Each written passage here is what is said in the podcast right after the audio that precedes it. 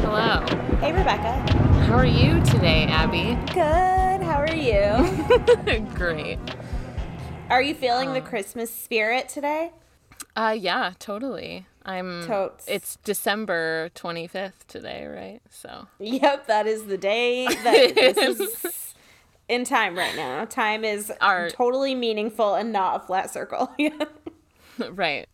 It's in our time machine. This microphone is my time machine. Exactly. I keep worrying something like because we record about a month in advance. I keep thinking something mega crazy is going to happen that we're. It's going to be really weird that we aren't addressing it. You know. It's like, oh, remember that asteroid that hit Earth yesterday? oh my gosh. I welcome Bartleby the asteroid. Currently barking in the I can hear him. Yeah. What is he so barking sorry. at? Um, his own shadow, I'd say. I have a um, a nervous wreck of a dog who like is set off by the slightest of things. And right now, Caesar is not home, and he doesn't like that I'm in the closet. I might need Come on, to sausage. problem. He's a sausage dog for sure. And so, like, there might just be wind whistling in the hallway, and he's like, "No, no, no, no, not on my watch." Why did you name him Bartleby, or was that already his name? Uh, no, when we adopted him, we he was like, uh, like a few months. He was like maybe I think he was probably like six months old when we adopted him, and they found him by himself, and they were calling him Mystery. Ugh, Can you imagine?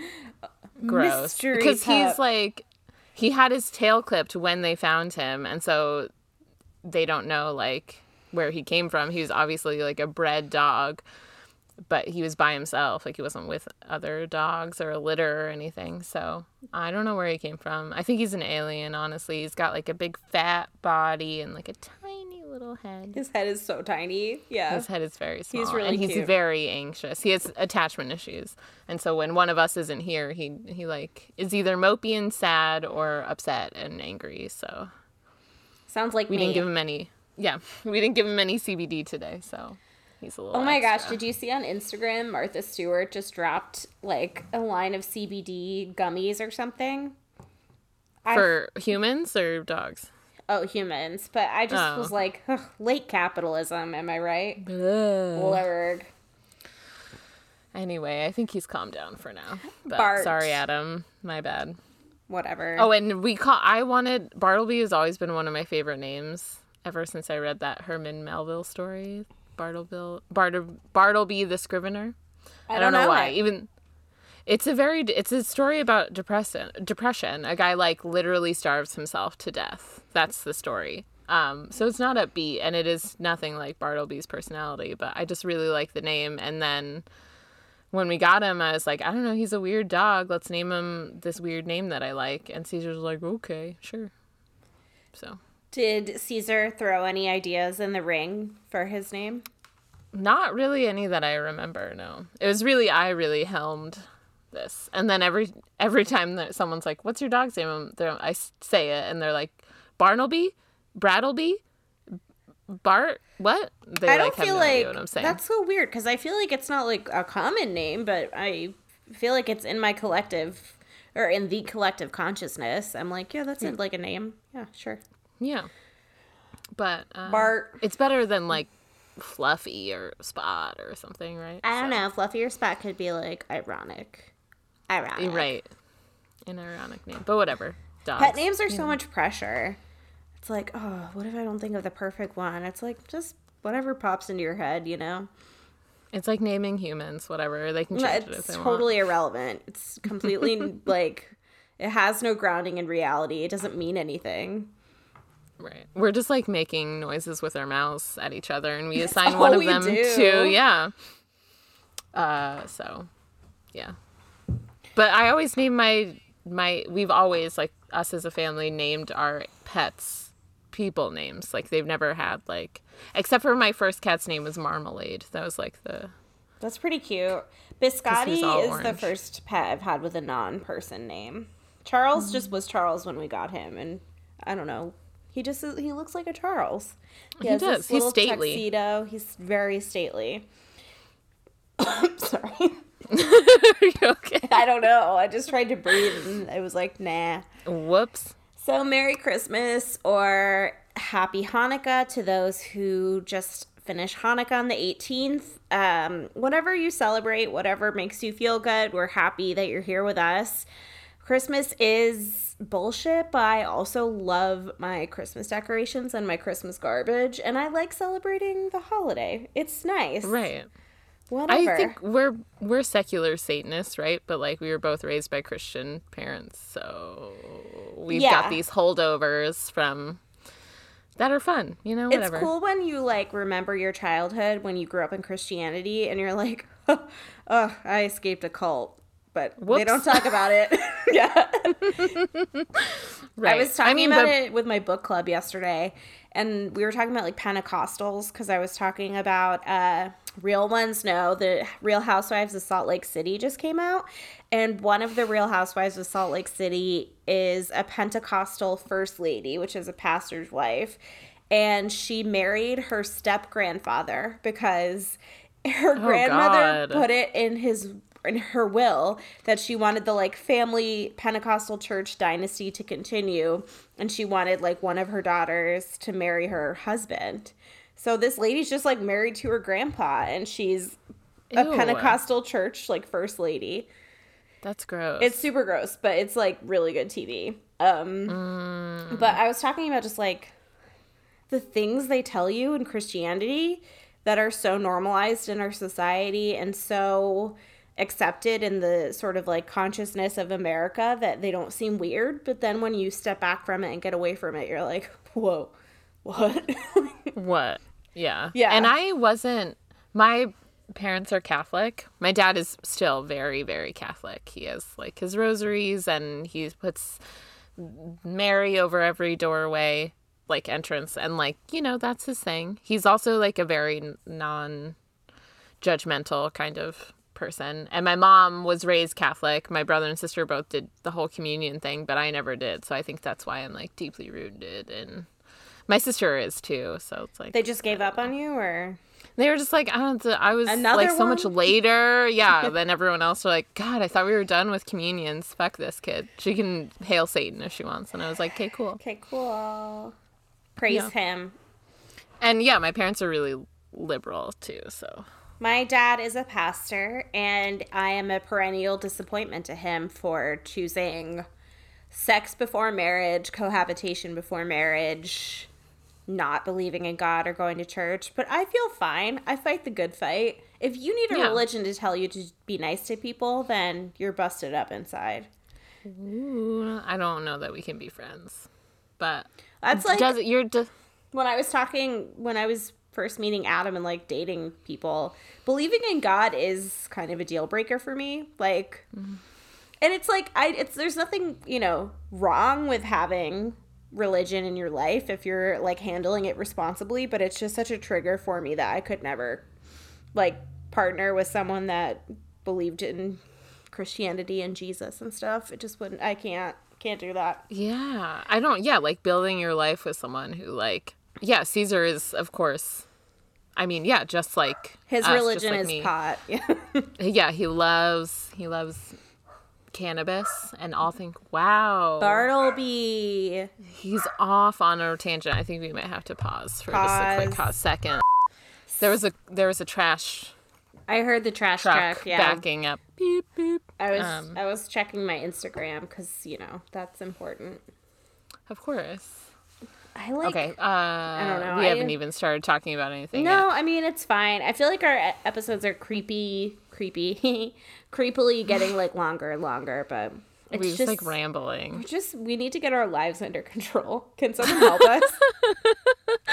Truly. Okay, so today we're talking about the 1974 classic, cult classic, and just regular classic Black Christmas, which is one of my favorites. Rebecca's choice for this sacred holiday. Praise him. He is risen. That's not the correct holiday, but whatever. Mm, that's Easter, isn't it? Yeah. If you're happy Jesus is here, put your hands in the air. so, um, yeah, I'd never seen this movie. I recently watched a 2019 remake that was kind of like wild. It was a little off the wall. I'll tell you about it more later. Uh, and I was like, oh, I love this movie. Like, I watched this movie, and Rebecca was like, it's my favorite. And then slowly, over you know several text messages, it came to light that we were just like weren't talking about the same thing. but then, but then we added it to our list, and it's just it's the perfect December 25th movie. It's got something for everyone. Truly, unless you're looking for something with no white people, in which case you won't find that here, unfortunately. Yeah, I mean the closest we get to well no we do have a person of color um, phil's boyfriend is black and um, i think we do see some like black we see and brown students characters yeah strolling down the street olivia yeah. hussey is argentinian which is like mm-hmm. pretty much white yeah. but i mean i don't know i i get confused with um countries where there are like colonizer presences, like how, you know, like here. Yeah, like here. But um, I mean, um, yeah, it's just like the makeup of if you're like I think she, I of... think uh, she might identify as a woman of color. I don't know what Olivia Hussey is doing. She can do as she wishes. Whatever she wants. I like her a lot. Remember when she was Juliet? Yeah, that was the first version of Romeo and Juliet I ever saw. And I was like, wow, when you actually see them the age that they're supposed to be in the play, it's kind of like creepy. yeah. Um, I watched it in high school, of course. Me like too. Watched, yeah. Uh, both of them, and the we were all like, I remember all of us like making jokes about the cups that all of like the Montagues and Capulets were wearing. Oh like, my god. During the the dick cups. Yeah. yeah. I love a good they like, were pair of tights prominent. with a dick cup. Yeah. Yeah. Do you remember the movie Ever After by any chance? I do with uh, Drew Barrymore. Yeah, it's like a. Ser- I almost said Drew Carey. Drew Carrymore. it's like Not a long-standing favorite of mine, and um, there's a scene where the prince is playing tennis, and he has like white tights on and the biggest cup in the entire world, and I think I saw it when it like before I knew what a cup was, and I was like, "What is happening?" it's so intense. What is that hiding? Yeah. I don't really remember Ever After. Except for that, it was like when all movies were Cinderella movies for some reason. It like was a serious, like formative film for me. It's a film, not a movie. It's very serious. Uh, I rented it from Video World lots of times, like many, many times. Yeah. Are there Hollywood videos on the East Coast? There are, but we yeah. so something funny about my hometown. There is like language in the town charter or some shit that says no um like chain stores can come in. So we didn't have like anything that That's was a cool. chain. There were only small businesses like you know privately owned. So uh, our video store was called Video World, but the guy that owned it was named Ed, so we just called it Ed's. We'd be going to Ed's. I grew up in a place where there was nothing but chain stores, so very different experience. I hope Ed is doing well and he's not dead. Oh, who knows? No, it wasn't. I mean, he was like old ago. when I was young, like a child. Mm. But yeah, and like all the cool AV. It's like there's like AV kids and then cool AV kids, you know? Mm-hmm. So like the cool, kind of sexy, like rebel AV kids, they all work at the video world. Yeah and there was a beaded curtain to the porn section. Ooh, porn. Ooh, porn. They never see like I only went to like Hollywood Video and Blockbuster where they didn't have a porn section. I don't know where you would. I don't know what. There's probably a different place to, to people went to get their porn. Yeah, yeah. in the '90s, I was man. I'm feeling nostalgic. I wish I could walk the halls of Ed's once more, just once. Aww. It was fun. Video stores I the loved, best. That was I used where, to love going to rent videos. That's where serotonin came from back in the day. Friday Truly. night, you're getting pizza, you're renting a movie. It's definitely Sister Act or Sister Act 2. God, or Sister Act 2. We own those on VHS, so we didn't have to rent them. Humble brag. But you we should uh, put like a Patreon level that's just like you going through your DVD collection. no, it's so embarrassing. I was just gonna say that's like Clerks. Half of the plot is like that they work at a video store, and I that Randall is never a convenience store. It's a convenience store next to a video store. All I remember is someone fucked a dead man, and that's just Yeah. that's what happened. My girlfriend just fucked a dead guy in the bathroom. I won't go through all of the lines of the movie. Let's keep going. All right, so, Black Christmas, Should we get to, to it? directed by Bob Clark, also the director of Porky's somehow. and a and a Christmas story. It what? I'm upset Bob about Clark that fact. is from Florida, so we know he's trash. And then he became like a big shot in the Canadian film industry because he was like looking for somewhere to become a big fish in a small pond and for a place where he could establish a tax shelter for himself. So he was like to Canada, and then this happened. So let's get into it. So we open at night on a house decorated for Christmas, and then a font comes in. Just a beautiful. I thought knew- you would have some font You notes. know I love that. so I took a font break. Ooh, I love to talk about typefaces and fonts. Yeah, it is so great. It's like it's like a gothic bubble letter font that has a little bit of like a mid-century splash. I just love it. Ooh, I love Truly. fonts. Yeah. Um, so the frame stays on the house as we hear wind whistling and then caroling that gets progressively louder. We see a dark figure walk up to the house and go inside. Next to the door, we see Greek letters. I don't remember. I think I, all I I put a note to look it up, but Like I don't know the whole name, but I know they went by Kappa. kappas, yeah, the Yeah. kappas. Um, I didn't. fun I have neither one of us were in a sorority. Had a lot of experience with Greek life in my life. No, definitely not. Can you imagine us in a sorority? Uh, I don't. I think we would like sleep in the basement, only be friends with each other, and alienate everyone Yeah. else. Yeah.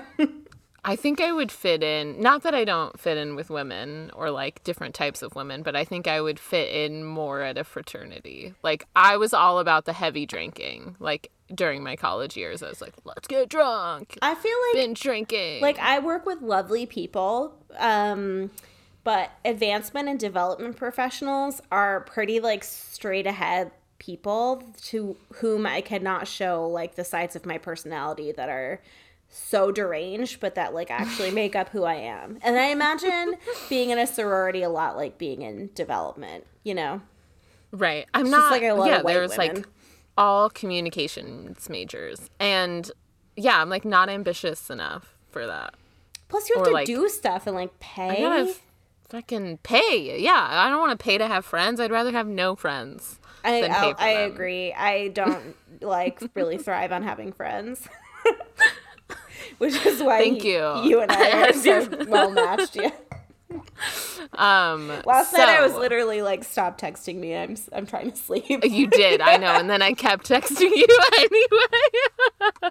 I'm sorry. I was really thirsty over Chris. We'll get to Chris later. Uh, Um, I got into a lot of Google rabbit holes, and there's one I'm really excited to reveal, but it may be only interesting to me. I can't wait. I heard that Bartle, Um, I Bartle bark. God, I know Bartle Bark. I'm so sorry, Adam, the audience. This is what having an anxious dog is like. Hey, it Um, humanizes us because we're like, you know, we're stars and we're like on this other level for people. So it's good to have us like knocked back down so we're relatable. Right. Yeah. I also haven't showered today. Is that relatable enough? I haven't you? either. I showered yesterday because I was I had to go into work to do a couple of errands and I was going to have to be around two people that I work with and I was like, I know they'll be mm. wearing masks, but like the smell I don't Who knows, I don't know. right? I'm not a big fan of showering as we've established on this podcast already. I don't like. I don't ever want to get in the shower, but once I I'm in like there, it I'm once like, I'm "Hey, in it, this yeah. is cool," and then I'm like, "I don't want to get out of the shower." Drying off is really annoying because, like, Adam will get dressed when he's still got like water on him, and I have to be like completely dry. Like, I sit in front of a fan for like thirty minutes to make sure like every crevice is like bone dry. I do not like getting into clothes when I'm wet. Me neither. It's uncomfortable. But I also have really long hair, so like I don't like getting into my clothes when my hair is wet. But I have like a nice jersey kind of slinky robe that I wear I- after. but then I'm cold, so then I sit in my blanket with my with wet hair. socks It's on. like- It's, a whole thing. Mm-hmm. I got a. Um, by the time this airs, I will have had breast reduction surgery, exciting. so Um, exciting. But I got a nightgown, like like a plaid flannel nightgown for after surgery because I won't be able to like lift my arms that well, and I look like fucking Ebenezer Scrooge in this nightgown. Like it's, I like just need a little nightcap, and then it would be perfect. And a lantern. and I do have the same attitude as Ebenezer Scrooge, so it makes some sense. You want to know one of my favorite Christmas movies besides Black Christmas is A Muppets Christmas. I think we've talked about how much I Muppet Christmas Carol before. is amazing. Did you know that they? Well, I'm sure we've talked about this because of page seven, but they cut out like the terrible, terrible, terrible love song from the DVD edition. oh my god. we'll talk about I it love offline. It's a great movie. Marley and Marley is like one of the greatest songs in existence. Michael Caine as Marley Scrooge. and Marley. I just love it so much. the dancing I was just doing. It's really good. I love that movie. I think I might watch it soon. we my sister has three young kids and we're always like trying to get them into things that we liked when we were kids the fresh prince is the one that has taken the most they love it um fair it's amazing It's legit, Uh, yeah. Last christmas or maybe the christmas before we tried i was like we're watching the Muppet christmas carol i don't give a shit about what any of you little children say and they're like no we want to watch i don't know frozen for the Frozen? hundred millionth They time They like Frozen, yeah. and then I put it on, and then they loved it, and then they wanted to watch it again. So like, just a couple of years them. ago, I don't remember who I was with, but we were at my dad's house and we watched the VHS copy that we have, and it was like. the whole time. but we stuck with it, and it's a good movie. It's a good movie. Okay, We have to do uh, our job. Anyway, let's get back to it. I'll I'll stay on course this time. Uh, so we are through the windows. We see people around a fire and what appears to be a party, and then we switch into a point of view of a heavy breathing person who's looking through the windows. And then back inside the house, a woman in a fucking killer choker and a big blue button up comes walking down the stairs. She's complaining about who left the goddamn door open. We're back to the point of view shot. The person is coming around the house and goes up the trellis. Um, Barb, who turns out to be the kill the woman in the killer choker, Margot Kidder. ask Margot Kidder, who I love. We can She's kind of a later. scream queen, yeah. Yeah. Um, so she asks why she was the only one working. And she asks this bespectacled, bespectacled couple, is how I refer to them, about um, Santa suit and decorations. Sounds like they're preparing for, a community event of some kind, yeah. Yeah. So the phone rings, and a woman in great yellow pants and a sweater with hands on it, very hands. 70s. It is super yeah. 70s. Um, answers. She can't seem to hear them, which is foreshadowing.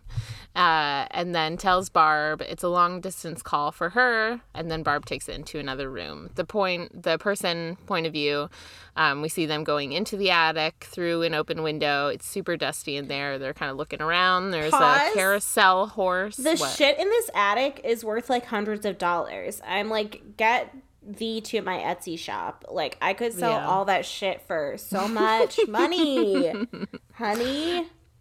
It was uh, the carousel horse did look pretty cool and like in pretty good condition. Just Fun a fact, my- slap of paint. There's a carousel museum in uh, Plainville, Connecticut that I have a mug from that my mom and I went on a day trip to once. It's, it was weird. If it's still there, I kind of want to go back.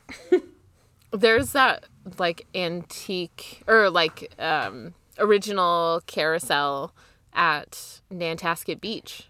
Oh, in yeah. Hull, Massachusetts. That I've been on several times. It's so scary and cool, and the organ music is very eerie. you can hear it from down the beach. Yeah. yeah. Um, Nantasket so, is Bar- the perfect level of white trash. oh my god! I used to live in Hull for a brief time. I don't know how people my live in. Hull full the full year year round. We went to A Street Liquors. Shout out. Um, that's how I got through it. they're, they're Uh, probably listening right now. right. Of course, we have so many South Shore listeners. Um, so Barb is talking on the phone to her mother and tells everyone to shut up. And then she asks that you can switch over to the operator to ask for help with the connection on your line. Isn't that crazy? There's an operator wild, yeah. physically there. Do operators um, so just she... listen to everything you're saying? Yeah, I yeah, so. I would listen all day and like be writing like a screenplay of everything people mm-hmm. are doing. That'd be a cool screenplay, like Life of a Telephone Operator. Let's write it. Uh, so we pan up as she's on the phone. We pan up the ladder to the attic, and a woman uh, from the other. We can hear like background noise. A woman calling out that the party's over. The point of view starts descending the ladder as we hear Barb talking to her mom about catching a train into the city next afternoon. Um, as a couple kisses goodnight right next to her.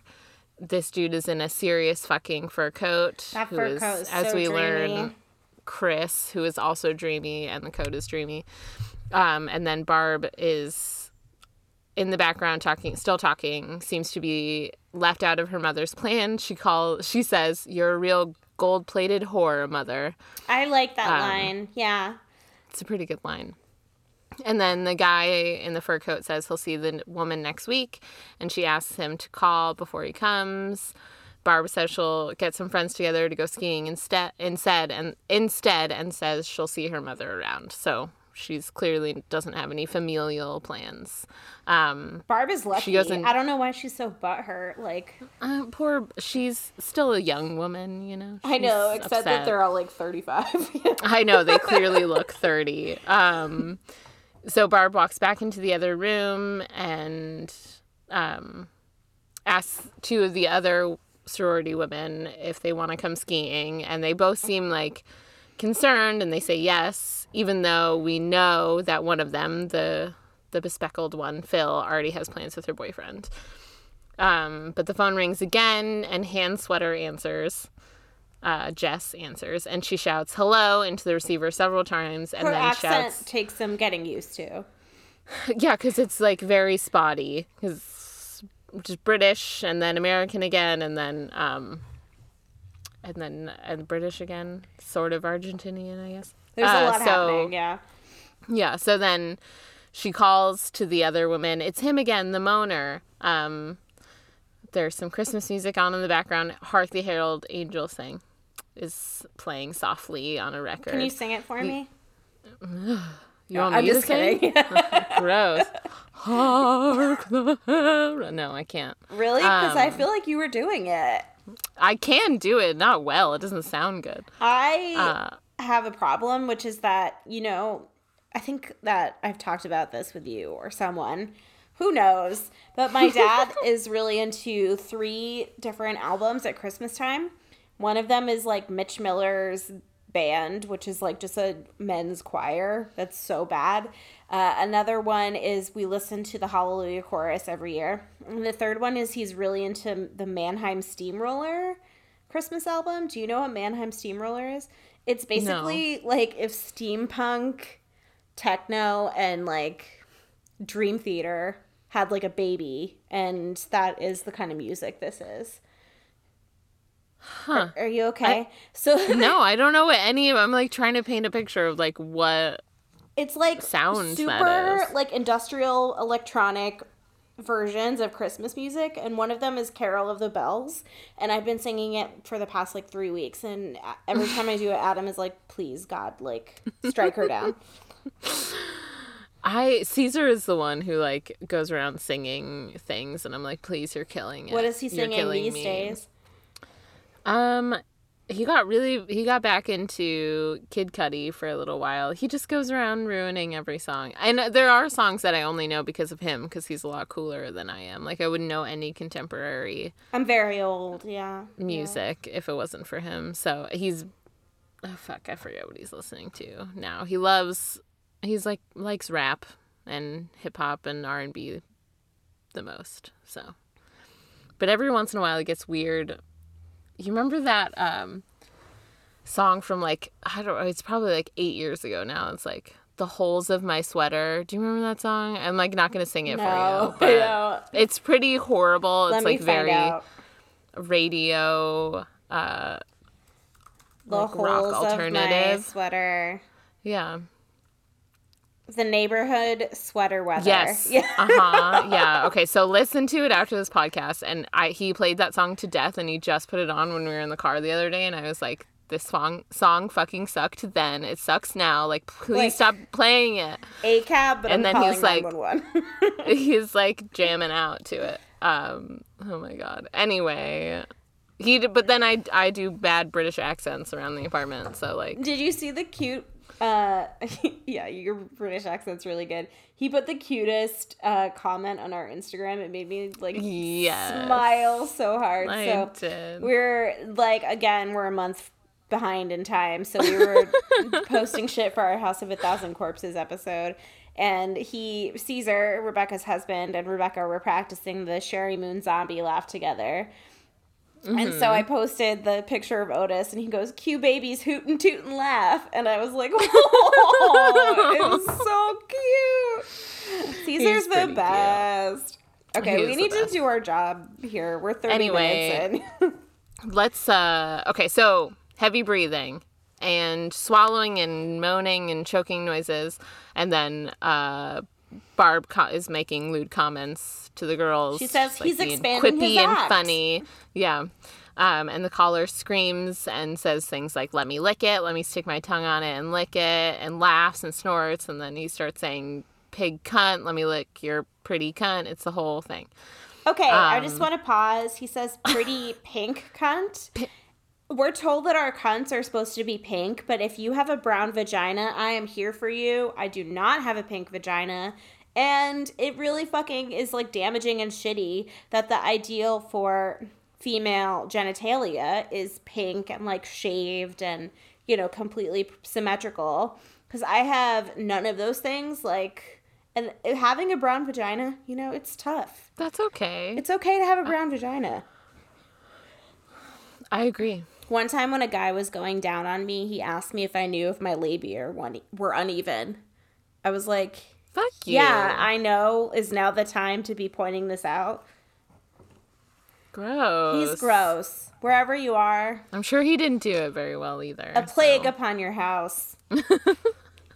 Um. So the women are. So then, as we're hearing all of this um, licking talk, the camera's panning around to the sort of horrified faces of these young women, um, really reveling in their their uh, Trauma? unease. Yeah, trauma. It's pretty traumatizing. Uh, he also says, "I'm like a tuna farm baby," which I kind of giggled. at. okay, there. I feel like I was hoping you, you picked up some of the ones that didn't. Uh, so Barb is amused Sucked my and not as cock. disturbed. I got that one. oh yeah, my my. Do you want my fat? And then he says, "Do you want my fat cock?" And Barb goes, "Oh, why don't you find a wall socket and stick your tongue in it? That'll give you a charge."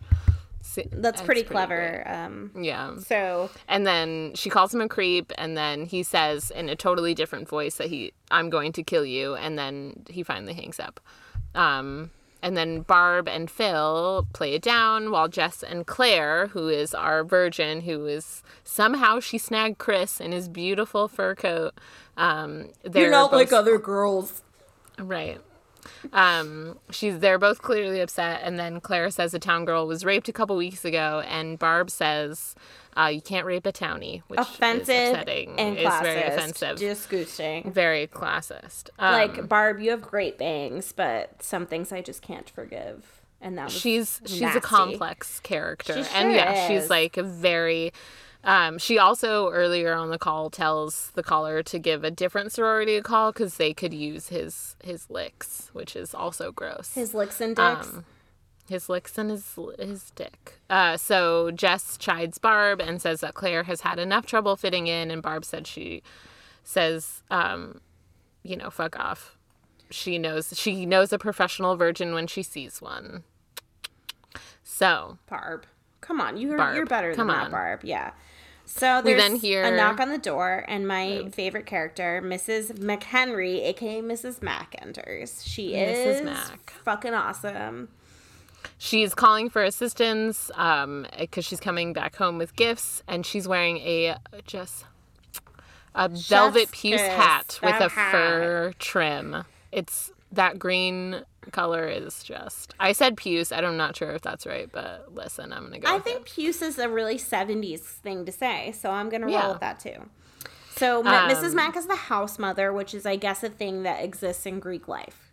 We would never know. We wouldn't um, know. But I just know that because of movies. Uh, so mm-hmm. the girls bring her into another room and say they shit.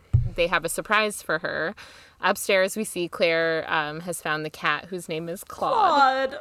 It's so cute. My next uh, hand to God, my hand to Satan. My next cat is named Claude. I love Claude. He's so fluffy and white, um, and does not can't tell a dead body from a live one. Clearly, um, so I think Charles on. and Biscotti would eat me if they had the chance, and I want them to survive. You know, people. Right, they, you don't need your body at your the body. end of the day, they don't know Claude's up there. Like everyone in the house is going to be dead soon. Claude needs to get it where he can. Like, if you can snack, right. snack, baby. Although he was licking the plastics, I don't know how how. Uh, yeah, and it's well, we can get into either. it or not, but later on, maybe, maybe not. So yeah, so mm. she finds. We should Claude. also point out too that Mrs. Mack is famously a lush. She is visibly drunk constantly, and she always has a cigarette hanging out of her mouth. And this is how she is sort of like criminalized and made a mockery of in the plot. But I think we should all be so lucky to be visibly to be drunk Mrs. with a Mack. cigarette hanging out of our mouths. Yeah. I I yeah, I love it. We'll get into when she starts looking for booze that she's hidden around the house. Um so she she's packing up um to go home for the Christmas holidays Claire, and sorry, we to, see Claire. To, yeah, we're still clarify, upstairs with Claire. Do you get Claire, it? not not Mrs. Mack. Uh clarify that Claire is looking is packing up and then we see a point of view again of a person from behind plastic covering, and Claire hears something and then sees the face of the person behind the plastic, and for some reason goes towards it. Um, and then she she's calling out for Claude, and then she's asking who's there, and then hands come up and wrap her in this plastic, and we just hear gasping for breath. Just a hundred percent. If you're like something seems off, go get a knife or run out, a poker. Yeah. Just get out. Yeah get out. Um, and then downstairs, the girls have gifted Mrs. Mack with a bright green moo moo that she clearly doesn't like, but she's being polite and she. Frankly, I would wear it, but whatever. It's uh, it's pretty atrocious. I didn't love it. I loved her other outfits, but um, they all call for her to put it on and she uh, unwillingly does. And then they pan up the stairs and we see the shadow of the man in the hallway. The girls start to clean up and while the man goes back into the closet uh, with the girls upstairs he creeps back into the attic. Oh what did i say? Closet? Attic, closet. yeah I'm sorry. He's in the attic now. He's out of the closet. He's in the attic. You're still um, in the um, closet though. I'm in the closet. Trapped in a closet. Um so honestly, every time we log on to our Zoom call and I see you, I'm like trapped in a closet. I mean, I think it every time too. Uh so the girls start to clean up and then uh, Mrs. Mack pulls a secret bottle of sherry out of a book um, she's hidden in this like library I also study have room. To laugh because sherry is like kind of the most innocuous booze. it's like it's essentially oh like fancy God. vinegar, and she's like, can't yeah. let anyone know. yeah. Um, the phone rings. I'm like, again what are you, Niles Crane? But um, we can't talk about Kelsey Grammer. Oof. I didn't. Um, I said Niles Crane. Okay. I'm sorry. Kelsey Grammer. I forget his name. David. Cron- uh, I don't remember it. But yeah, not Cronenberg. D- uh, Kelsey Grammer's a horrible man. Trash human. He's a trash um, human. So the phone rings again. There's so much phone ringing just get ready for more instances and it's like the caller asks because we are conditioned to like having our cell phones on vibrate all the time every time the rotary phone rings i'm like oh. Yeah it's yeah. jarring. Um and then so the caller asks for jess and then phil says it's peter who is jess's boyfriend. She comes to the phone. She's says she needs to see him. Um, he says he'll be in room 30 all day and then they say they'll see each other around two. He says he loves her, and Jess says nothing back, and then they hang up. And she says, "I know." We'll get in. Oh yeah, she says, "I, I know." know. you do. Ugh, we'll get into why Peter's the worst uh, because uh, my yeah because my like trash radar is very finely tuned. I was like, "Trash, Peter's trash." Yeah. Uh, Jess doesn't like him. I don't like him either. So while aggressively brushing her teeth, Mrs. said- Mack is I looking for booze. Mrs. Mack is expressively brushing her teeth. Like she is going for it. She's dancing. But it's also like very rough. You. Yeah, uh, you don't need to brush that hard. Like let the toothbrush do the work, to quote Dr. Banwell, my childhood dentist. Um, so she finds more booze in the back of the toilet tank, and then she uh, swishes it around her half-brushed teeth. It's like Listerine, but sherry. It's not the worst idea, honestly. I guess, yeah. Uh, and then she's still wearing the green moo and she hates it. And then she says, "Jesus, I wouldn't wear this to have my liver taken out." Uh, it's pretty funny. It's pretty funny. and, and then uh, Jess knocks on Claire's door, um, but she doesn't get an answer and then walks away. And then we see behind the door, I think, or in the attic. I don't know where Claire is in this Claire's- situation, but she's dead. Still, and she's She's still in the room, right? Okay, so yeah. because she's already Because the rocking in the chair is rocking chair, upstairs. yeah. yeah. So, So, I thought uh, what I thought it was was a shot where, like in House of the Devil, where you see Right. like one person on one side of the room and then on one side of the door, and then it pans over. But I guess it was just a cross cut to Claire in the attic because Right. she's It was just like she's chair. looking for Claire, and then we see Claire dead with the plastic bag still over her head, rocking in the rocking chair. We're sorry, the Um, last thirty wide seconds open. were kind of asinine. Our bad. Yeah, well, sure. Um, yeah. So her mouth is wide open, her eyes are wide open, um, and then a very creepy voice sings "Little Baby Bunting" as we fade It out. is really creepy. Also, if you were a Twin Peaks fan, you would know that obviously Laura Palmer, when she's discovered in the plastic, is inspired by this shot. I have to, I have to make that argument. And if you disagree with me, fine. I agree with you, uh, mostly because I've never seen Twin Peaks, but also.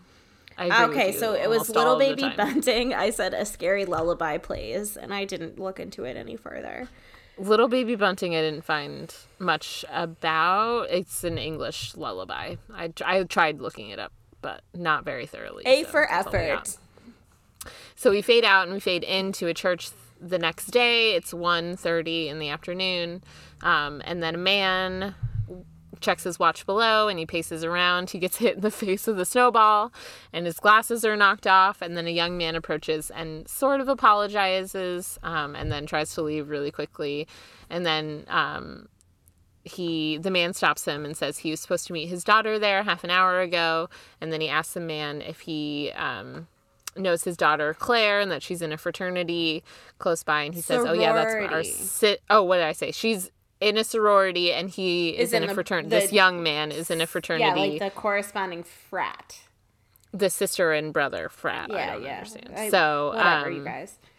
Yeah, and but that he hasn't seen Claire today, um, but she might be inside the building. And then inside the building, we see Phil's boyfriend as Santa, cursing that he and Phil were supposed to go to away together. Barb, who's uh, in the background, says they've all decided to go skiing instead. And then Phil's boyfriend, whose name I didn't catch, I don't know. I Um, do know that they mention it at the end of the movie because Chris says, "Did someone tell Phil's boyfriend?" And that's our bad for not recording it, particularly Whoops. because he's the only black person in the movie that has any lines. We're garbage.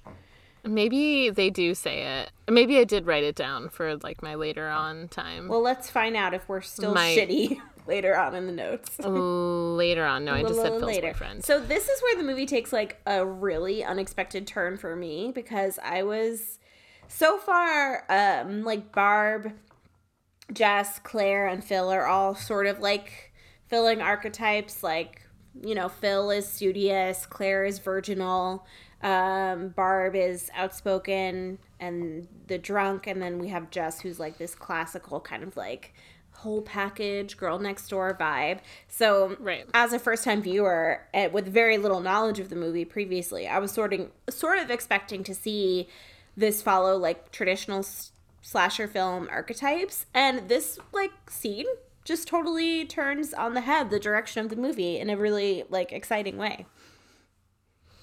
Are you talking about Oh, when Jess the is scene talking between to Jess is talking to Peter. Peter. Yeah. Right. Well, we see that like Mr. Harrison, Claire's dad, um, before we see Jess and Peter together, we see Mr. Harrison interact with Mrs. Mack back at the house. Oh shit! I got tired of Daddy Harrison. My bad, you guys. Um, who's pretty boring, but I do love Mrs. Mack, and we get some great Mrs. Mack content. Um, so while they're talking in Claire's room, he sees that Claire is dating someone because she has a picture of Chris on her nightstand. Um, and then he's prude and he's upset about all like the imagery in the house and the girls drinking and having a party the night before because there's a glass left over on the nightstand. Mrs. Mack is puts her hand over a picture of a, a naked couple reenacting a peace sign and she puts her hand over She the, the the guy's butt, butthole yeah. the entire time they're talking. Uh, it's pretty hilarious. And then uh, Mr. Harrison agrees to drop Mrs. Mack off at the store um, so that Mrs. Mack can show him where this like uh, this event for underprivileged children is taking place. And they hate each other. They, already hate each other. It's great. He's a prude and she's the coolest person. She's ever. just like, Uh, I'm just trying to fucking survive this job. Like, there are 15 of them. I can't control what they do, but they're Yeah. they're fed. There is a roof over their head. They're like, I don't know what else you want from me, Daddy. Daddy. she goes dad so she goes to get her bag which is really she goes to drink and put on lipstick and she's like cursing and then she hears meowing so she goes to look for claude and then she's like in the process drops all of her her things on the ground she's still cursing and then mr harrison comes up and gives her a glare and then she goes back downstairs and she also says these broads would hump the leaning tower of pisa if they could get up there uh, so Same. pretty funny. Ding. So um, the two leave, and then we see Claire's body in the attic again, and then we're This is Jess. where my emphatic speech comes into play. So, Okay, so Jess bad, in the so whoops, a little early. It's okay. Uh, that wasn't important to the plot, really. I just really like Mrs. Mack, and I thought yeah, I mean, I I think Mrs. Mack is great. I think that um, there is a lot. I've experienced a lot of frustration about her characterization as kind of like sloppy, drunk. Like, Yeah. it's definitely an ageist, matronly, but not yeah. classist, um, like depiction. But her character still has a lot of like appeal to me. But I don't know if it's a complex character. We'll talk about it later, I'm sure. yeah we can talk about like the the power of the audience as well later on but uh so jess is wearing a f- not a the fluffiest pinkest beret known to the earth It there are there are people who can wear a beret and i would i would argue that i am just not one of those people i i think you could wear it if You you, wanted so? to but i can i don't want to so i i wouldn't but I'll stick to my dad caps for now. you just look Um, so good in a dad cap it can't be denied It's natural. Are you my daddy? Me. Ding ding ding. daddy Yes. rebecca just kidding you're too poor to be Um, my daddy It's true. I can't support myself. Uh, so, join our patreon uh, no, I'm doing fine, guys. It's fine. Uh, I sling cocktails for a living. but join our patreon just the same But join our Patreon anyway. Uh, so Peter, who is behind a piano in the douchiest green turtleneck, which I would probably wear, um, she outright tells him she's pregnant, she doesn't want to be. And then he asks how she can make this decision to have an abortion without him, and that he wants to have the baby. She said she she says she can't. She's very firm. And then he says, in the most ironic line, "Don't you ever consider anyone but yourself." ha Ha! Jess Peter. says she's fuck him. She's thought it out and knows exactly what she's gonna do. Um, Peter asks if she knows how important today is to him and tells her to leave. And then she starts stomping out, and he demands to see her tonight so they can discuss it. She doesn't really want to because there's nothing to discuss, but she gives in to seeing him anyway. And then at the party for underprivileged children, I guess, um, Yeah, Mr. Harrison. unclear. There's just, yeah, like, I'm not really sure what's happening. There's definitely screaming drunk children. Barb is like three sheets and feeding a 10 year old champagne. Yeah. I mean, Not even 10. That kid is like six. I just don't think they can really be contributing to society that much because they're just getting children drunk. But I can't say what the Greeks are all about. Right. They're And community it's a- leaders, okay? it's a great scene of like Mr. Harrison on the phone with Barb in the background giving a child champagne. It's pretty funny. Mr. Um, Harrison is talking to Claire's mom and Mm-hmm. just like, we don't know. We're trying to figure it out. We're going to talk to the cops soon.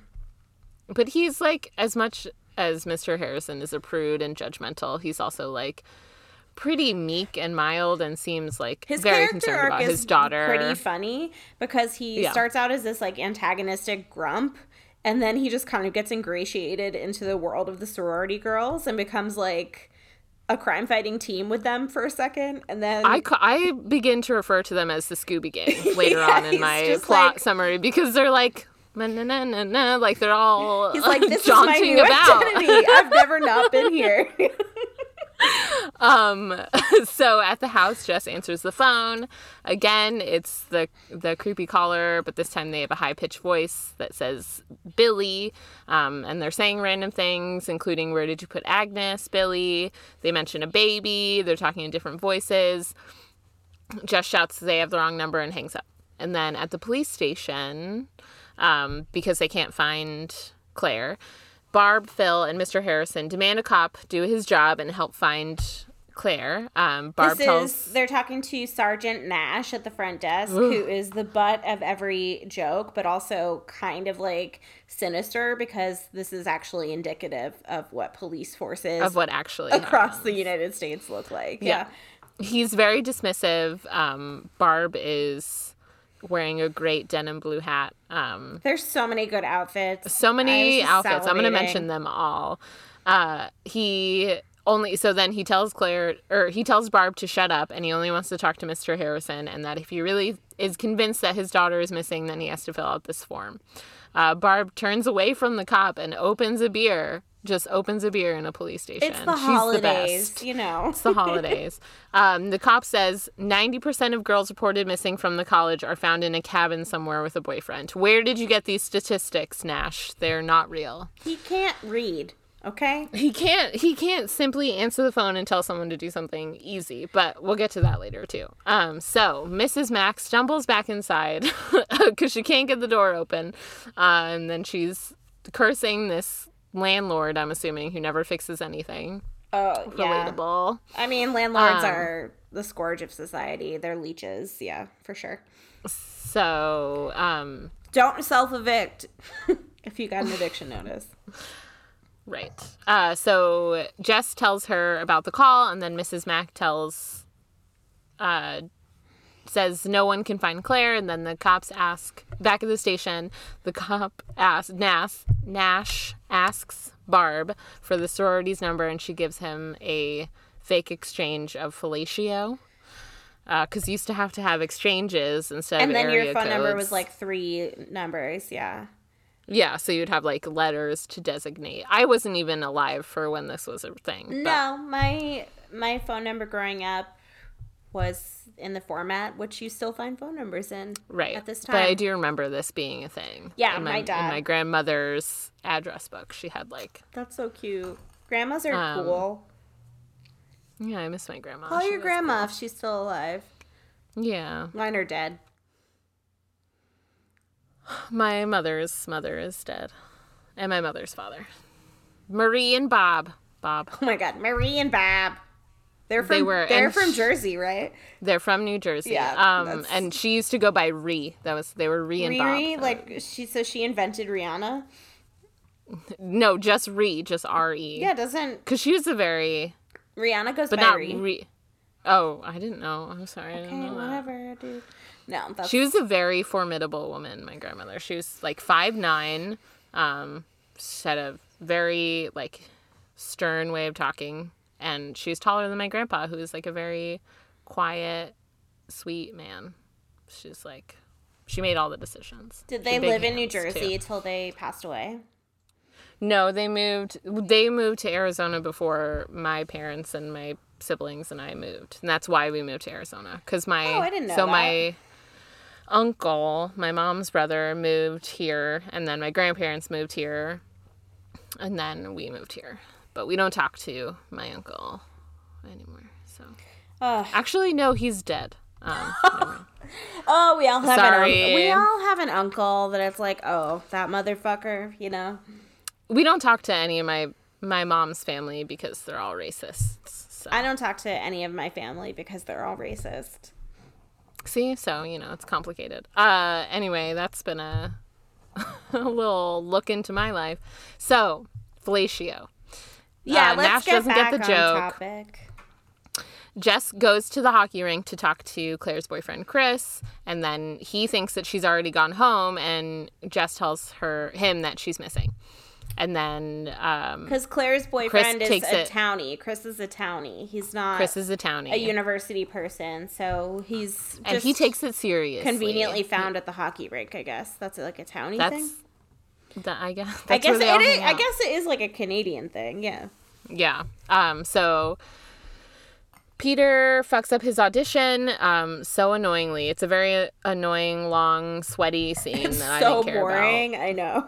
Uh, and then at the police station, Rebecca, I have to say, when we started this podcast, I did not think we would be looking at so many white men just sweating, so sweating often. their their balls off. I know. There's a lot of this movie is very like jump cutty. We're like at the hockey station, at the police station, back at the house, but at the police it doesn't station. Bother still, me. like sometimes no. I'm like, I will say Jack Frost was pretty jump cutty, and that gave me a lot of anxiety and stress. Well, writing the plot for this, I'm like, okay, we're still at the police station. Like, I'm like, okay, we're there, and then okay, so now we're back at the police station. I'm, my notes don't make a ton of sense for instance, pretty soon we're going to be talking about horny turtles, so maybe we should just keep going. Yes, can't wait. Um, so back at the police station, we see a different woman telling a lieutenant that her 13 year old daughter is missing, um, but he also doesn't take her seriously. Um, and then Chris bursts in in that fucking jacket again. He's like, "I am a white man, and you will listen to me." And they do. Right. And he's like, Nash, you son of a bitch. And then Lieutenant, hearing the commotion, walks over. And then it seems that Lieutenant Ken and Chris know each other because Ken asks him about his brother. And then Chris is like, shut the fuck up. Why haven't you done anything about Claire? She's been missing. Um, back at the house, Mr. Harrison isn't eating. Um, and a drunk Barb tells him that a certain species of turtles can screw for three days. And she's lucky if she gets three minutes. She talks about the turtles for a long time, more time than I needed, to, than we need to even like comment on. But basically, it's like she's being very inappropriate. She's just wasted, and then it culminates with her saying like she knows that everybody thinks it's her fault that mm-hmm. Claire is gone because she was really cruel to Claire, uh, and that if she's dead, they're gonna blame her. And then they're like, "Go to bed, bitch." And then Phil's like, "Let's take you up to bed. Please be quiet." Phil's like, um, "I have glasses. I'm serious. so you're going to bed." Yeah, and then we see Peter uh, breaking his piano with okay, a mic. first of all, stick. not your property. That's a college practice room. You just busted up someone else's property because you're butthurt about your girlfriend like taking agency over her own life. He's gonna have to like, pay for that. Oh, but he dies. Gross. Oh, but he's dead. Whoops, spoiler alert. Uh, so Chris and Jess return to the house and talk to Mr. Harrison. The three of them and Phil uh, form their Scooby Gang and decide to leave. On the way out, Mrs. Mack tells Phil that she's going to her sister's for the holidays and she might not be back, be there when they return. Um, the four of them and some town and some of the town and cops assemble to look for this missing 13 year old girl named Janice in the park. Um, and then we see a shadow of the man outside of the house. Um, he sits in front of the a tree. It's not clear who it is just yet. Um, inside, Mrs. Mack sings to herself while drinking and packing. Uh, cab pulls up to pick her up and honks, but she thinks she hears Claude, who she hasn't been able to find all day, um, and goes looking for them for him. She goes up into the hey, you can say them. We don't know how Claude self-identifies. Claude, yeah, Claude, the big fluffy cat. Um, so she goes up into the attic, and then we see the man's hands holding a hook. She spots the dead Claire in the corner in the rocking chair, and then she sees a hook just in time to be impaled and drug into the attic um, and murdered. And then the driver, for some reason, we see the driver come up to the door. Oh yeah, she's uh, called a taxi. Um, yeah, and then she leaves he leaves. Um, and then in the attic, the POV Can you imagine screaming. a taxi fucking caring that much about you? Like that would never happen. Yeah, they would have just driven away. They would have driven away before, like two honks, and they're out. Uh, so and then the back... Scooby Gang is on the uh, on the case, but Jess gets cold and she heads back to the house without the rest of the gang. Yeah, they're all uh, convening around a trash can fire. Oh, sorry, I missed that the slasher in the in the attic is knocking shit over and like crying while Claire is rocking yeah, was, in her chair. My bad, Rebecca. Yeah, you know what? That's okay. This he's is, he's screaming is, and knocking stuff over. It's okay. This is your party. I shouldn't have interrupted. No, no, no, no, no. I just steamroll so, you like Peter trying to fucking get just to keep that baby. I was talking a long time about the hook. Anyway, so we're outside with the Scooby Gang and the town, um, and then a young woman sees something and begins screaming. Everyone rushes over, including the mother um, and Mr. Harrison and then Mr. We don't see the the dead girl, but we see Mr. Harrison kind of make a face, and then like the woman curls into yeah. she herself. starts weeping. Why do you suppose yeah. uh, during this scene we hear a running motor? What do you think that's supposed to denote? Because the running motor mm-hmm. is really um, right. I thought I was going to see like a like a Zamboni or something. Yeah, you the know, running like motor having decapitated really someone. prevalent. Like essentially, there's no dialogue because everybody's face is what we're, you know, pinpointing at this time. So we hear this. But then I couldn't. Like maybe it's supposed to be a generator because they have all the lights on in the park, which is the last place that Janice was seen. So I don't know. But I guess why would the sound be like all we're perceiving during that really pivotal scene? Is my question. What do you think it means? I think that I know I'm smart enough to have noticed it, but not smart enough to know what it means, and I was counting on you. I'm sorry. I was barely. I, I, like noticed it, but I didn't even make a note of it. I don't know. I was. I've like, also like Texas Chainsaw Massacre. Mm. Uh, did you ever go to uh, like like a haunted maze? Did your town have like a haunted? Maze? We have the haunted hayride. Uh, you get into a hayride and people give each other hand jobs under blankets, and you see gross like a few there's like a devil that hangs out in the cemetery. There is a chainsaw attraction in this barn from mm-hmm. off of the soccer field. Yeah, yeah. we I could probably uh, tell you everything about the Woodbury, Connecticut haunted hayride. Oh my god. I will say I, I never got or gave a hand job, so I feel like I've been robbed. I mean, gross. Someone got a yeast infection from that. So like That's true. You know.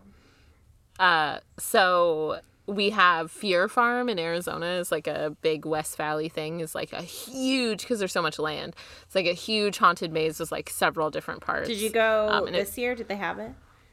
They did have it, but I didn't go. I haven't been since I was in high school. I don't think. Um, but we all used to go and like the guys who the like other teenagers who worked at the Fear Farm were always like hot and we were always like trying to get their numbers because they were like covered in blood and we're like dude hey, come hang out I with us really in a different that, parking yeah. lot. Yeah okay um, but like there was like a chainsaw fear farm has that always scared me. many different attractions. There's one called the uh-huh. plague one called fallout. They change every year. Oh my I gosh think... here's my i'm setting this goal. I'm gonna secret it manifest it for us right now. I am coming to phoenix for next fear farm season and we'll go. Let's do it it sounds Maybe fun. you'll just move here and like come and then just move here. You know that I can't survive the heat. I know, I know, I know. Anyway, let's move on. Um, so at the house, Jess walks in just in time to answer the phone again. Um, you think that the caller, at a certain point, it's like I'm just not gonna pick it up. You know, don't pick it up. I would never. I don't like answering the phone, as we've said before. I would just. I have like I have just stared in horror and watched my phone ring, wondering what that person could possibly fucking need from me. also, because my name is A B B Y, I get a lot of butt dials from people because I'm at the top oh, of yeah. everyone's address book. I'm sure I've butt dialed you before. I'm notoriously bad because like I don't carry a purse and my phone is always in my pocket, so I'm like, it's like you know, my hand hits it on and then it's on in my pocket and then just like calling everybody in existence. Um, so we hear more the caller screaming, more shit about Billy. Jess hangs up and then calls the police, demanding that they do something about the obscene calls. Um, Peter sneaks up on her and then says she scared him, um, and that he got cold waiting outside, and so he came inside, and he hopes that she's not upset about that. Um, he's an obnoxious dick, and Jess uh, very eloquently and maturely says that he should stop playing games and that he was the one who wanted to talk and asks him to quit attacking her and try to have a rational conversation. Uh, the same dick cop, Nash, is an ass on the phone with Jess um, and says it's probably just a prank and they're busy with a child who's been murdered in the park. Um, Jess, is, Jess hangs up and then she's upset about Claire missing and the girl who they found murdered, who she was just actively out looking for. Right. She's um, obviously Peter, distressed, but Peter has to make the entire situation about his emotions and his experience yeah. of the situation instead of acknowledging that she's, you know, feeling some trauma outside of just her pregnancy. Yeah, and he's so dismissive and if he talks about Jess hadn't killed him, I would kill him. God, I would stab him right in the turtleneck. um, that he's still wearing. He wears this entire time.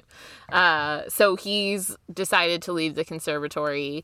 He tells her they're going to get married, and Claire reminds him that uh, he told her of his dream of being an artist and a musician, and she told him some of hers, and that she still wants to pursue those goals. Um, she, sell- she says that she doesn't want to marry him, and he asks about the baby again. Um, at the station, Nash and the Scooby Gang connect Oh, Nash, There's the so Scooby much, Gang, and Lieutenant Clark. So much connect all the dots right now. Yeah, yeah. Uh, they go. Lieutenant Clark. I thought it was Lieutenant Fuller. What did I say? Clark? Yeah, who's Clark? No, Ken. That's the. I don't know where I got Ken Clark, Clark. but Ken. I forgot his Clark name. Kent. So Lieutenant You're probably thinking of Superman. Ken, who Margot Kidder was also. She was Lois Lane. Uh, Lieutenant Fuller, aka Ken, is so hot. I disagree. Ooh, that hair. No, is, I liked it. Yeah. Is unforgivable. I can't get past the hair. He's slimy. He's got really He's pretty slimy. pronounced eyebrows. He's got suspenders. I, like I love the whole vibe. Yeah. Um, so he, so he is also like the most competent of them, but he's still ineffective. Uh, but still, but he, still a cab though. Yeah. yeah. Uh, he's like maybe the phone calls are connected with all the other shit going on. You um, dumb fuck Nash. You idiot. Yeah. And then Lieutenant the Ken Lieutenant Ken says he's going to call the sorority and ask Nash what the number is. Um, and then a cop in the background starts giggling uncontrollably. This, uh, this scene gave me a lot to live for. I was like, I'm so happy right now.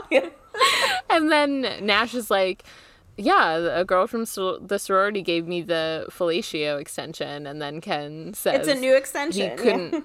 he couldn't wipe his nose without written instructions. Um, and then Peter calls Jess a selfish bitch and calls abortion murder and blames Jess for what she's doing to him. He also says that Jess is very cavalier and that she's talking about abortion like it's removing a wart.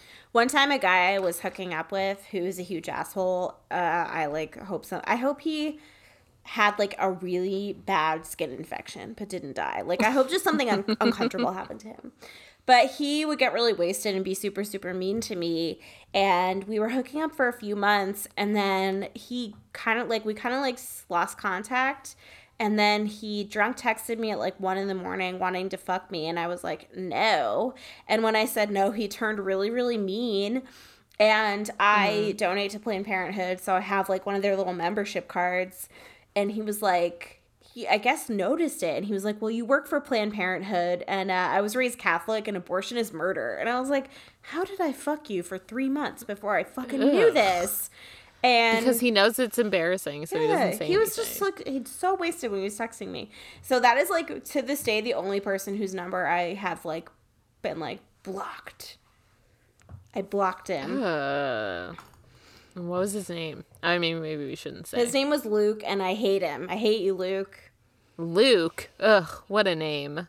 Sounds like a douchebag. But he spelled it L U C. Ew. Ew. I know, what? right? It's so embarrassing Gross. that I even had sex with him. I'm I had sex with some truly disgusting I people. Feel like One of every them every week on this podcast is a new edition of Who Did Abby Fuck? Who she who she shouldn't have. Yeah. One day it'll organically come up. I'm pretty sure one of like a a dude that I was really in love with. I'm pretty sure he's someone who would have voted for Trump. So like, it's it's all relative. You know, we've all done some fucked up shit. So I was talking uh, to my uh, sister just about like being in our 20s and how I'm pretty sure I'm barren because I've made so many condom mistakes. And she was like, well, like she said something about like, you use the condoms, right? And I was like, Yeah, I mean, totally. Every time. Every what? time. No, I'm a pretty. I was. I mean, not now, but when I was younger, I was pretty like, we must use a condom. That was my. That was the one. uh one little thing that I I was like, you do whatever you want, but like we have to use. You're like, this is my identifier. I'm Rebecca. Wear a condom, Mencia. Yeah. I- well, I've told you like one of my nicknames is ethical Rebecca, which is like fair. I like that nickname. I but yeah, I'm like very we will not. I will not have this. not on my watch. I let a lot of things slide a lot of times, and don't recommend. Yeah, no, no, it didn't add anything to my experience of human life. There was one time I hope my mom isn't listening. Uh there was one time that uh, I was so drunk that we didn't, and then the next day he was like, "Yeah, you never let me do that before." I was like, "What? I thought we did. What? That's no, no. We're never again." When that happens, the important thing is to make the sexual partner go get the plan B because being, you know, Fuck like them. I don't No, want I to go went and get got the it by myself. that sucks. I don't want to get it by myself. Like you go do it. You created this problem. I mean, maybe I helped create it, but like I, you know, But come on. I've been through enough. Like go get the plan B. yeah. yeah, I to Um, this day proudly can say I've taken plan B multiple times and I've never paid for it. I mean, as you shouldn't. Cheers you to know, you Gotta, good job, Abby. Thank you so much. Abby. Thank you so much. Round It was like the only thing that I advocated for myself on my twenties. See, that's I couldn't do that. I didn't want to do that. I knew the next day I would be like, you know, I'll go, just sneak away sadly. Um, but Sometimes, whatever. you know, you just gotta go. You know when it's time to go. You can feel it. Yeah. yeah, the regret of the next day. I was also like, as I've said before, a heavy drinker in my youth, so I was always like hungover and like upset. We're fine though now. Uh, Everything anyway, yeah, my current uh, life partner would never do that to me. So, um, anyway, get you ask more a- of your sexual partners and of yourself. yeah, so. get you a partner that won't marital rape you. I think is what we want to tell you. That's yeah. fuck Peter. Um, so I forgot where we were in this. Um. so the oh. what were you gonna say? Should we all do it? Uh, basically, Peter's just like I. Oh shit! No, we're on. The, we were talking about Felicio. I'm a man. And That's then- how we got so- here, Felicio. no, we, we we were on Peter and Jess in the abortion talk, and oh, then Oh, yeah. Jess tells him to get the fuck out of the house. Peter and he smashed. Okay, so as someone who adores their Christmas tree, my Christmas tree is like the heart and soul of what makes me not have seasonal depression during this time of year. He smashed up their Christmas tree, and I was like, Peter, if you did that in front of me, I would knock your teeth out. The socks on. I would knock your socks off.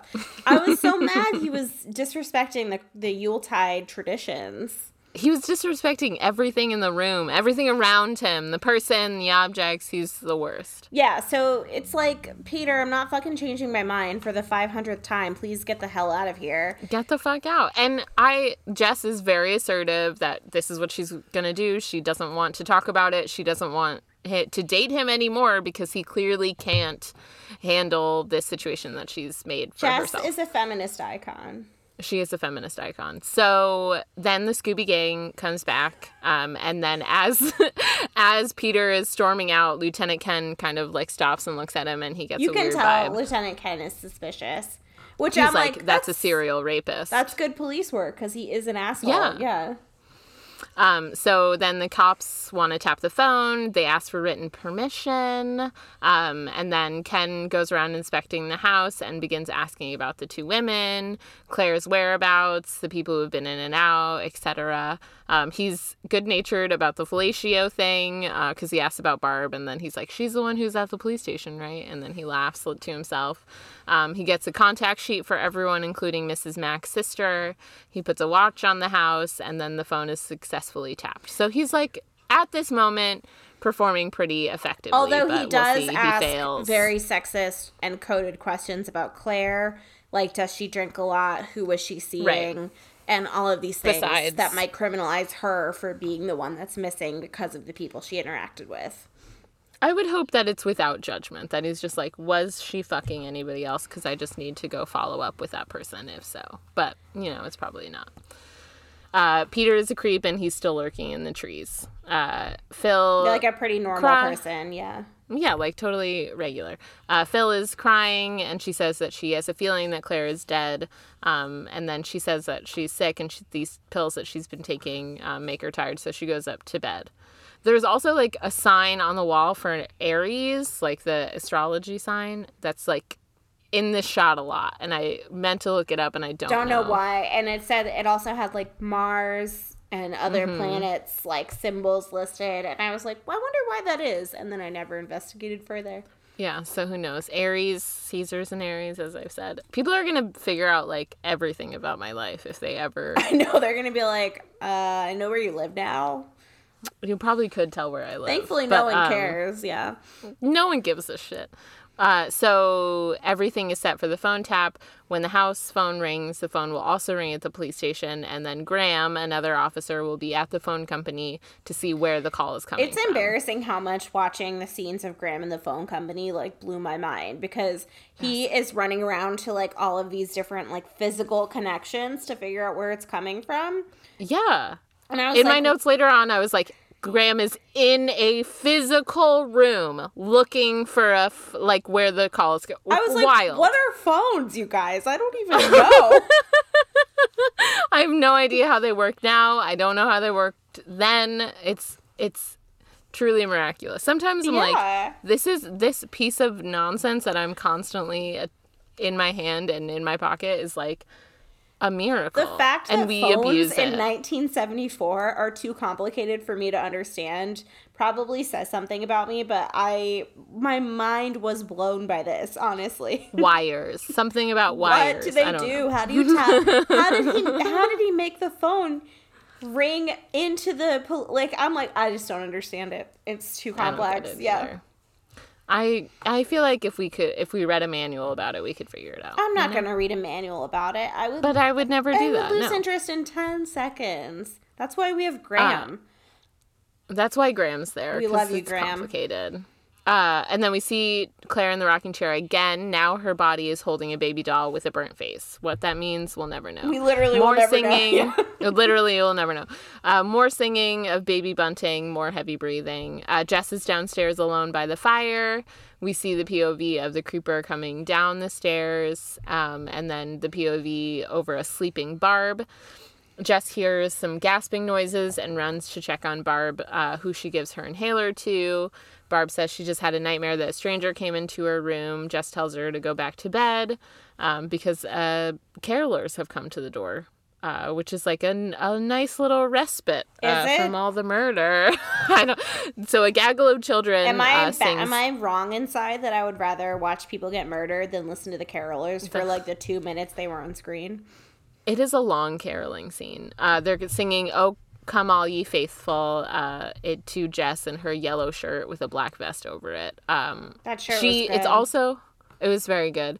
It like she's so polite about it, even though like a child has been murdered, know, her friend is like- missing. She's like She's angelically waiting listening. it out, but she's like, "You guys need to get the hell out of here! Like, you don't She's even so know what I've been through." Yeah, Yeah, she's like like playing with her hair and like looking around. It was like perfectly how weird it is to be sung at. Like it's just so Never- uncomfortable. Yeah, like when someone sings to you at a restaurant, it's never comfortable. I It's also think about weird. people who are like musically talented that who sing to their partner at their wedding. Like you are just sitting there, what, staring into your partner's eyes, trying to pretend like this is fine for three minutes or whatever. Like, how can you really enjoy that experience? gross. I don't like it. Um, I do like you know my friend Claire. Speaking of Claire, who's an opera singer, she sings all the time and often sang into my eyes, and I was always like, I never know where to put I my can't face look when you at do you. this to me. Although I feel like it's Um, more digestible if it's opera versus like Right. And we were usually drunk, versus so like, like Boyz II Men or something. Yeah. Um, so then we see the POV of the man walking around in the house and into Barb's room where she's again sleeping. She's got this glass unicorn that I said was very, I feel like you would have that in your house. It looks to me like it could be um, a letter Steuben, like Steuben glass, which is a really uh. like famous collectible kind of European glass.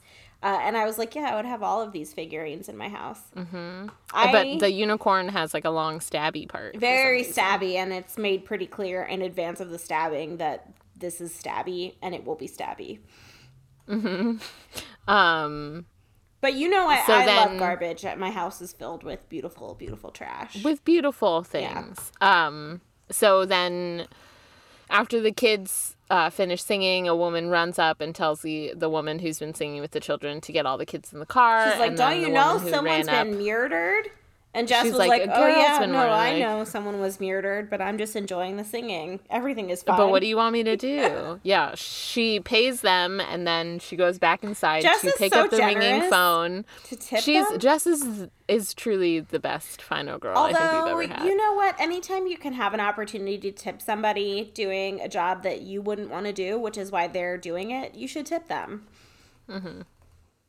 Um, tip everyone. You should tip, tip us. Tip, Join our Patreon. Tip us. I was gonna say tip me. Um, so several voices are on the phone when Jess picks up. Lots of screaming again, and then it says one of the lines it says is just like having a wart removed, which is something that Peter said to Jess earlier. Um, Jess hangs up out of shock after this happened. She says, "Oh God," and then hangs up. And Fuller, um, and then Fuller catches it. He knows that she yeah. started at something, and she so had like because he calls her. Yeah he calls her after she he after the she hangs up with the caller and is like why did you hang up? That wasn't enough time. And then he's picked up on it um, and she lies and said she just got spooked. Um, and then she asks who was at the house earlier when they were arriving and she says it's her boyfriend. Um, but then there's a scuffle in the background of the police station and ken has to go a man um, shot a police officer with a buckshot because he was the police officer was on his land Good and was trespassing yeah. and didn't uh, didn't tell them. That's exactly what I said. Good for him. Good for um, him. Um, they should have should have told him of the situation. And, and then the guy says, you, "Sir, shooting the cop in the butt because that makes it comical and makes the cop look like the dumb fucking asshole that he is." Because he's got his pants down. He's got like a towel over his butt. So the cop who got shot in the ass says he's going to pick every last one of these bullets out with his teeth. And then the guy who shot him says, Next time you're going to get the gun up your ass sideways. And he's like got an accent for some inexplicable reason. I know, um, like, aren't we in Toronto? excuse me, this is Canada. Why do you have a southern accent? So then back at the house, Phil and Jess are talking about Peter, and they just don't think he is capable of it, though they know Fuller suspects him but I completely disagree. Uh, and then so, oh, the scene is like blurred, blurred to the max it's the phone and it's Peter and he's crying and uh, Ken back at the police station we see that Ken still wants this one traced. Peter says things like you can't kill the baby. Um, Jess asks him where he is but he hangs up. And then when Ken calls back, she asks what he asks what Peter meant and then she's like you were listening on this call. Um, and then he asks when Peter found out about the baby, and then Jess says he's just an artist. He's he's tortured.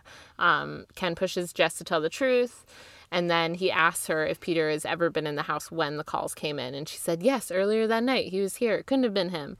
Um, and then Phil is getting Jess aspirin, and two men creepily come up to the window. Oh my god! Tell I just have to say Phil's nightgown, and she's like, "Do you want an aspirin?" in the glasses. It's like oh, this so frilly, like red and white floor length lace and floral nightgown. How many aspirin do you want? I was dying. Uh, and then, so it's two men from the search party, and then Jess remarks that, like, they close the door on them, um, and then Jess is like, this is the only door in the house well, I also locked. thought it was, like, a really fun human moment because they, the, like, search party guys are just ridiculous and they close the door and they're like, "Oh, I'd rather encounter the murderer than those guys." And I they la- they laugh funny. in this way that's like genuine, like you feel a genuine kinship between them. And I just thought it was like a really nice moment. Fuller uh, is suspicious of Peter, so he calls the dean of admissions to get Peter's records. And then back at the house, Phil is locking doors, but the killer is still skulking around in the attic. And then we see Phil go into Barb's room, and the door shuts behind her pretty abruptly. I did say that Phil's moo is horrendous. I made that note. I like There's it. also like What's wrong with me? I would wear anything in this movie. I mean, whatever. Even the ugliest thing. I, um, there's little alcoholic bottles on the on the wreath in on Barb's door. I love that funny. wreath. I kind of wanted to replicate it. Yeah. Um, so Ken goes to the conservatory because Jess said that when Peter is upset, he often goes there, but no one's there. And then the phone rings again. There is um, a smashed see, piano there, though. There is a smashed piano. Uh, we see the point of view dialing um, just before the ring on the table with a record for the Mount Henry sisters. So this is, is when we can pretty much surmise that the calls are coming from inside the house because which we already knew. We already like, knew the audience knew. Yeah. Earlier, but, when uh, Jess is talking to Lieutenant Fuller about the phone tapping, she does mention that there's an additional phone line in Mrs. Mack's room. And that mm-hmm. comes full circle when we see that the killer is dialing out from Mrs. Mack's room. The astute uh, viewer hear... would have figured it out, but I did not. Right. um, so there's more fat pig, mommy Agnes baby talk. Um, Graham is running around a room tracing the call, um, and Ken and another cop get in the squad car to leave.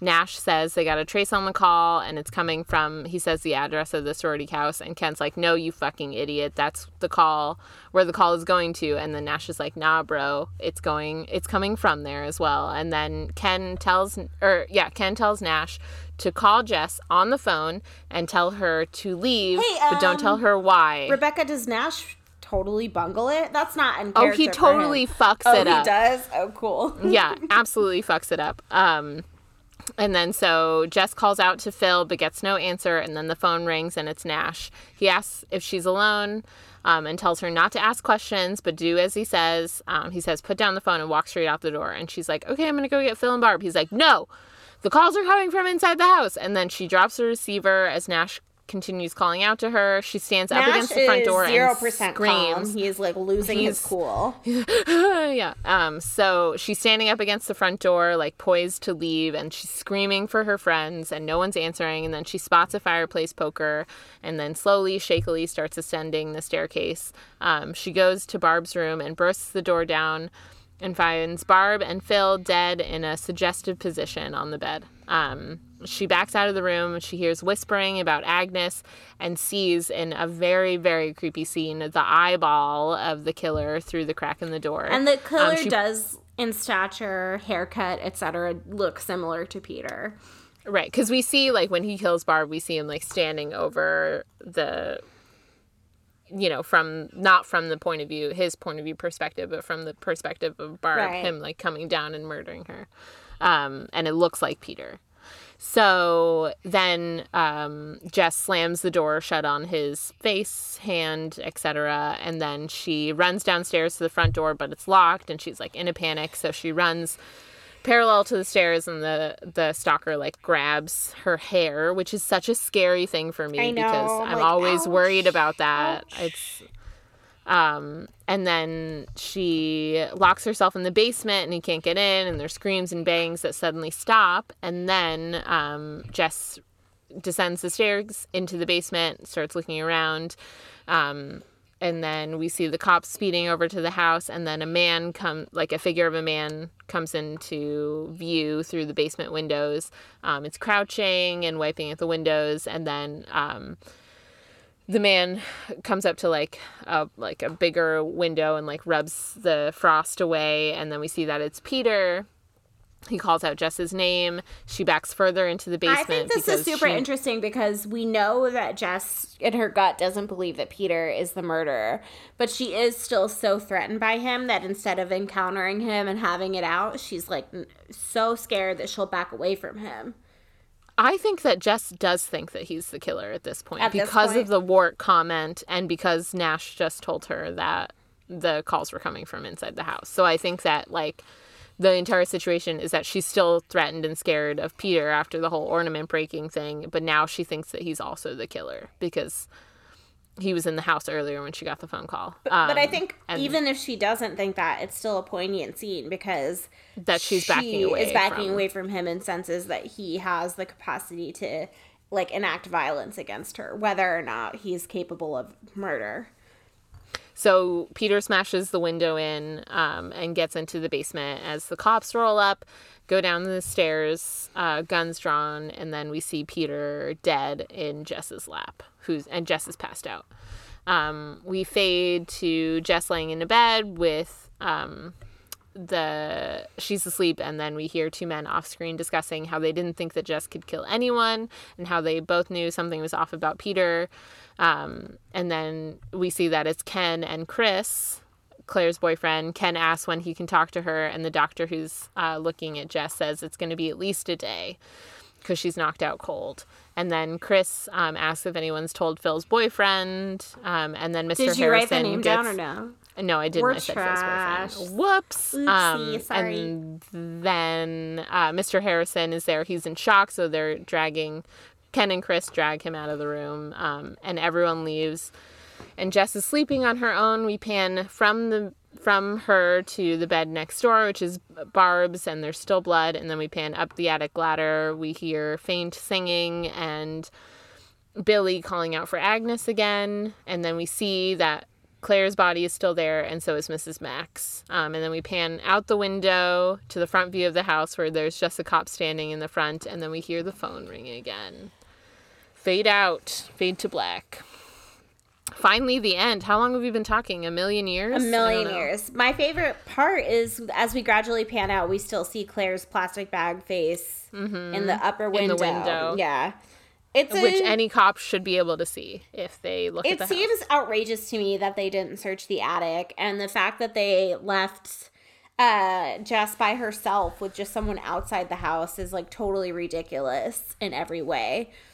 So yeah, so we can start and talk about the cops and that like Lieutenant Ken is the most competent but still, Still incompetent. incompetent. and ineffective. Yeah, and that he's like assertive and protective, but he still dismisses um, Janice, the thirteen-year-old who's gone missing. Her mother comes to the police station, and before like he realizes what's going on, he's like, "Oh, she's probably just is it? It's only been two hours since she was supposed to be home." She's like, "No, she's a good girl, whatever." There's also Uh, like which is pretty also, much like- nothing that points to outside of Peter being violent and uh, having a temper that he can't control. The content of the phone calls doesn't point to Peter being the murderer at all, uh, excepting that there are like snippets of conversation that just experienced with Peter and that are recognizable. But it's not very good police work because the attic isn't searched.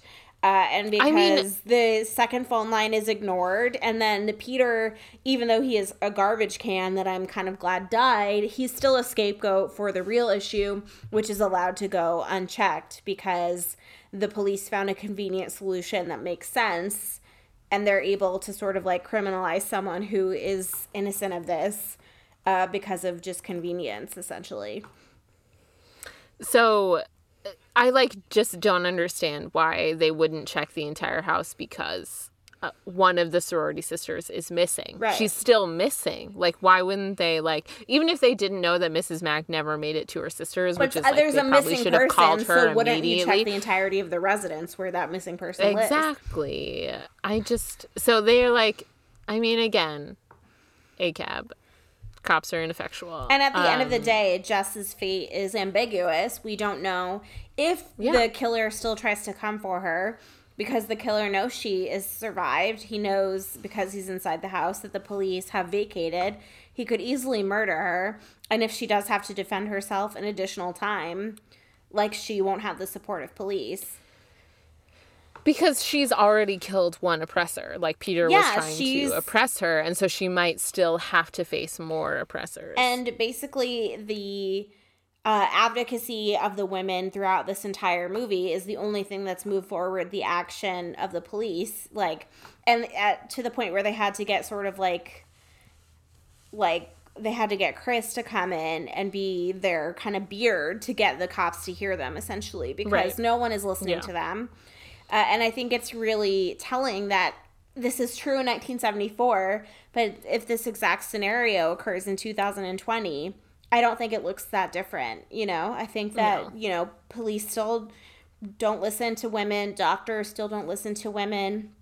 Marginalized groups, trans people, non binary people, people of color are all expected to rely on the system and engage with the system, even though it does nothing for us. And they did actually do a 2019 remake, which I mentioned, which has its problems, but overall was a pretty fun watch. But the the limitations and the experience and the frustrations of the women trying to go to the police to say something is wrong and I understand and I feel that someone I love is missing are the same. Like still, oh, they're mm-hmm. with a mm-hmm. boyfriend, they're shacked up, etc.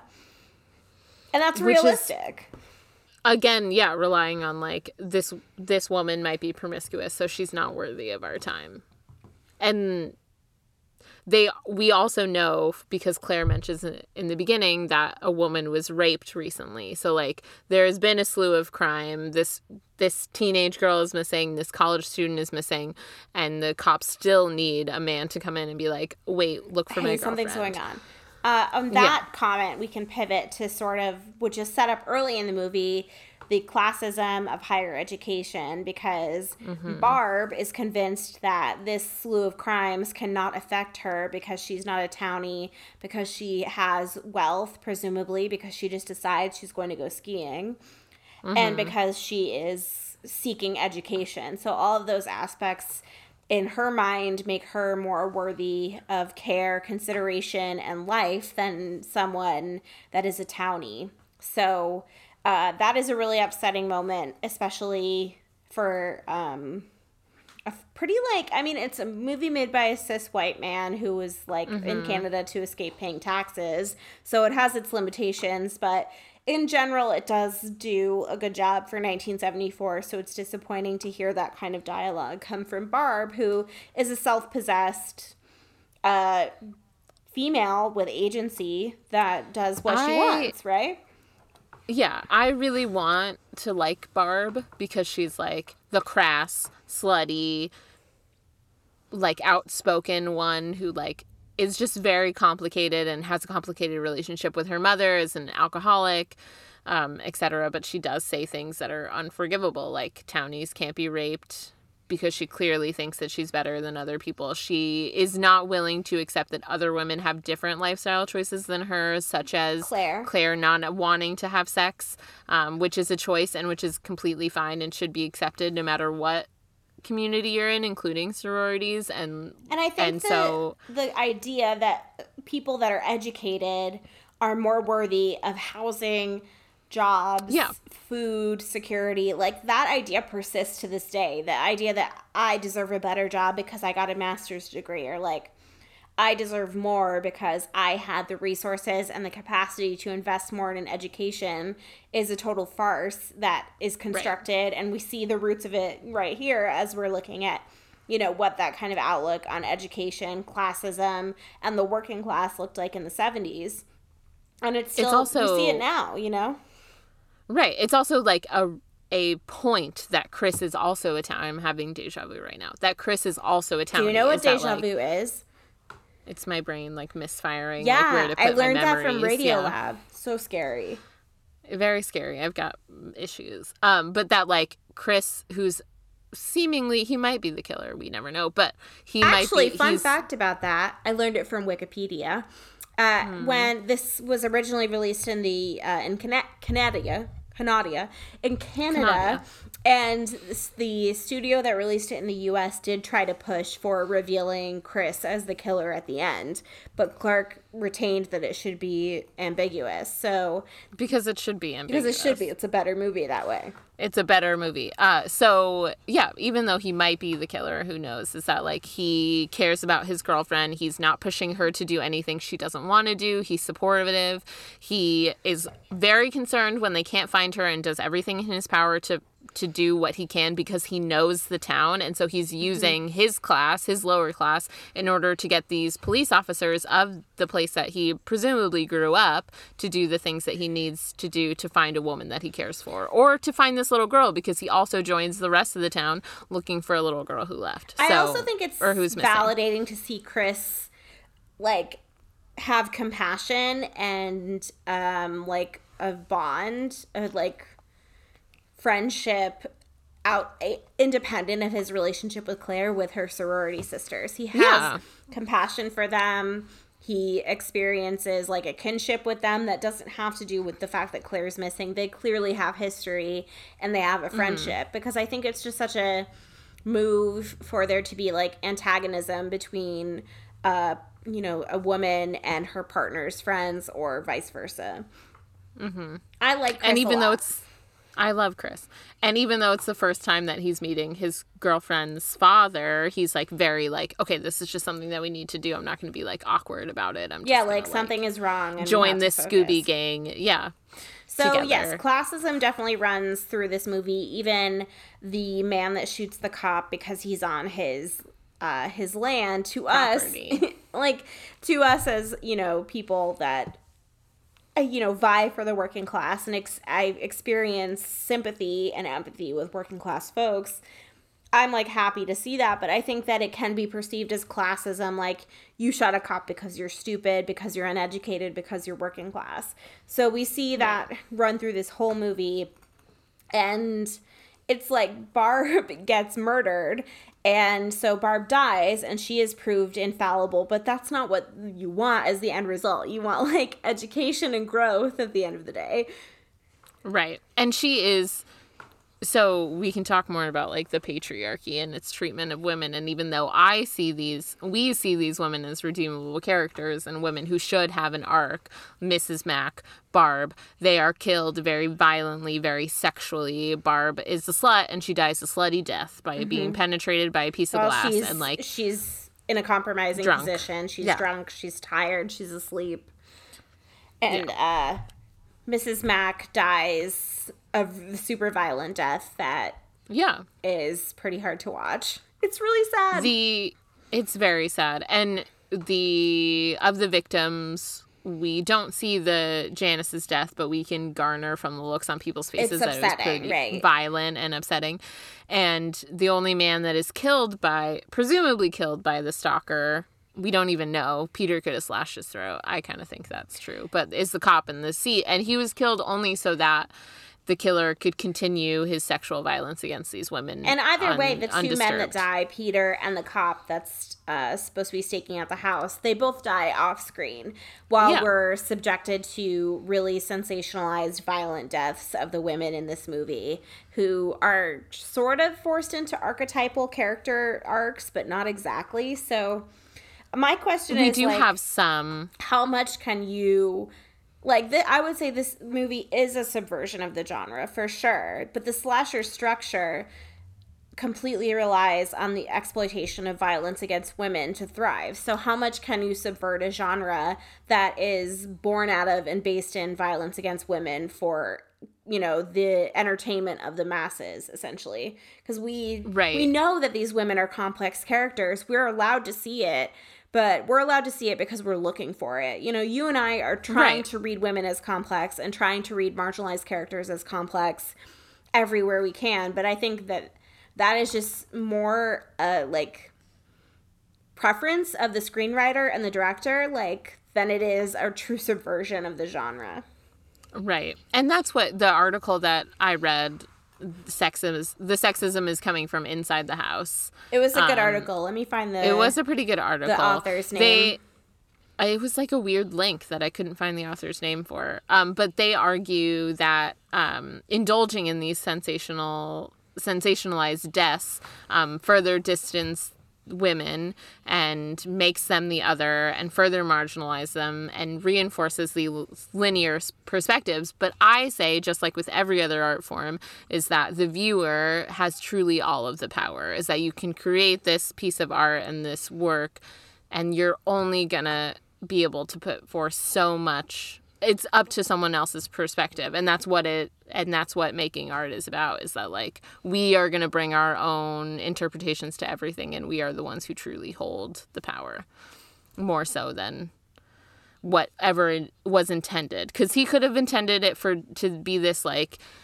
abortion is wrong and that these women are trying to take away male agency by being crass and loud and having their own opinions. But at but the same time, the the lieutenant um, very obviously sympathizes with the girls over Peter. So I think it is a little right. bit more ambiguous uh, and it is a little bit more subversive than many other movies of the same kind of ilk. Well, yeah. Uh, but it is yeah, but then you're I totally think, right. Like, like we see what we want to see. And for me this movie is a triumph in many ways, but it's also right. still a disappointment because we still have barely any of people of color co- people of color on screen, barely any of you guys, I'm really sorry.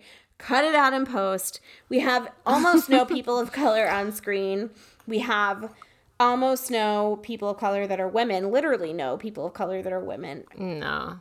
Uh, and and we see we are coming from the point of view of the killer. Like that is who Mo- right. We don't see the point of view of anybody else. Well, like we, we see, are we literally see the point in of view his shoes. Peter, I think once or twice, which is how he's conflated with the killer. Right, with uh, the killer. But yeah. we don't. But no women. No, we don't experience the point of view of any of the female characters, and we're just kind of like forced to experience the killers, kind of like skulking around the house while we're trying to mm-hmm. sympathize with the women and trying right. to like find common ground with them and be cheering for them. And then it's also like the I don't know, like the women reduced to just simply sexual objects is like again, this killer is clearly sexually motivated, clearly picks weapons that are penetrative, the hook, this fucking letter opener unicorn thing and like it's just like with every other slasher film is that like sex equals murder and that like one is just a placeholder for the other. Right upsetting. And then but, of course um, we have the cool sister ism to classism, ageism. Ageism. Mrs. McHenry is the ho- house mother, so we by her title already have her sort of narrowed into the role of mother, a mother figure. She is made ridiculous by her age the way that she dresses, particularly when the sorority sisters put her in this like very ugly moo that is essentially just a lark. Her habits, right. her cigarette smoking, hiding booze she's around a little the house. round. She's fat. She's drunk. Uh, so she has no sexual identity. She has no uh, agency outside of her role as this sort of like ridiculous mother figure. And I mean, she's no she's, power. She has no power. She's set up as comic relief without any complexity. So again, I do I love her characterization in many ways, but I also struggle with whether she's a complex character or not. And I think that right can derive from her origin because Clark based her off of his aunt. So obviously he had kinship affection and love for this role, but it just isn't built out enough to be significant. And it's frustrating to see the only non, you know, what's the word? Conventionally conventionally attractive. The yeah. only mm-hmm. non-conventionally attractive woman in the movie relegated to ridiculousness because she's not a sex object for the male gaze. Either the right. like general male population, cis white male population, or the slasher specifically. Because Mr. Harrison is like so over her bullshit two seconds into the movie, I'm like, she's the fun one. You're the yeah, lame one. You suck, Mr. Harrison. You suck. Although I and again then, I did warm up to Mr. Harrison when he joined the Scooby he, Gang. Right. And he's like he's very meek and mild and is clearly being pushed around by all these women. He like has to hear while his daughter is missing, he has to hear a story about two turtles fucking in a zoo. It's like I do feel for Mr. Harrison. He's not that bad. Yeah. He's not Nash and he's not Peter. He's not Nash or Peter. Um, and I feel so, and, I feel for Barb because Barb I feel for every character. Every character has complexity. They're built out in ways that make them relatable human beings. Uh Barb Except for Peter. is kind of more rich than I can relate to. Like I would never treat another right. person that way because I've never been raised with enough money to think I can treat someone that way. Uh, and Peter is also trash. Yeah. Mm-hmm. But I think I think it's hard because when you love horror movies, you have the perspective of like women are almost always valueless in horror movies. So when right. you watch a and movie so, like, like this, already... this is like such a step in the right direction, and it's such a validating experience to see these women with identities, families, boyfriends, habits, you know, aspirations, all of these things that make up a character. Even though really Clark is doing the bare minimum, it just feels like so much more than we usually get. Right. So we celebrate it. So I think we was, have to take it with a grain of salt. It's true. It's like at least I'm not wearing like watching this cardboard cutout of a sorority. What like American media thinks a sorority girl looks like in like a bikini with blonde hair. I'm like listening to this woman be very assertive about what she wants for herself and her body and her future. And she's our final girl is like that that's what I want is like a rounded human. And as much as there are very like so many problems with this movie, I still love it a lot. And, and the first time. I ever watched it, Oh, tell me. I watched it back to back. I watched it twice. I want to watch it again. It so I much. like really, really enjoyed it. Yeah. And I think, yeah. I mean, the 2019 remake is kind of silly, but I also think that's something that it does really well, which is that it takes these archetypes and moves them into like a 2019 2020 lens. So we do see women of color. Uh, women that have experienced sexual assault, women that have experienced marginalization of all kinds, addressing it in a really vocal you know, front on, head on way. Whereas it's more subtle and more incidental in this movie. In the remake, mm-hmm. you see people being like, this professor is sexist. This professor has made me uncomfortable. I'm a black woman, so I'm, I'm experiencing marginalization on this campus. Like, it's really, it's a good remake. It's a different movie, but it's a 2020 lens. Yeah. It's a lens where we can say, like, okay, yeah, like someone paid attention and made a film that does appeal to like a diverse and sophisticated viewer base that wants like is hungry for this in a horror movie. Mm-hmm. I like it, and we do not have a virginal final girl. Finally, yeah, finally, we know, we know she fucks she fucks. Yeah. Although, which is weird, we say finally because this was the first one, and like Bob Clark, I've never seen Porky's time in horror movies for me. Yeah, it's true. It's they all I have were never created seen Porky's at the same either, time. but apparently it is the movie that started like the sexy teen. The comedy. teen, yeah, right which I have seen plenty of sexy teen movies. And so like Bob Clark basically created two entire genres that are so and gets, starkly different from each other. Right. And gets no credit. Everyone's like Halloween did it first. I'm like um, Halloween did no. not do it first, but Halloween did it well. They did do. I do like. So Halloween. should we end um, on a fact that I found on the Wikipedia? Okay, I do want to say I love Margot Kidder, and she Justice into her sixties. Right, she tragically very sad. died of um, overdose but she in her 60s was protesting the Keystone Pipeline and and was at Standing Rock. Like she's a fu- she was a, a badass, Bernie supporter. Yeah. She's the fucking shit, dude. Okay, now tell me your fact. I wish Margot Kidder were alive today. I think me too. I'm gonna humbly say she would probably not despise what we're saying right now. Maybe. I mean, I hope so. I fuck I fucks with her. I fucks with Margot Kidder. So my final fact, which I learned from Scholarly Journal Wikipedia, thank you, Jamie and Caitlin, uh, is that Olivia Hussey signed on. Olivia Hussey, who plays Jess, signed on to appear in this film because a psychic told her that she would make a film in Canada that earned her a lot of money.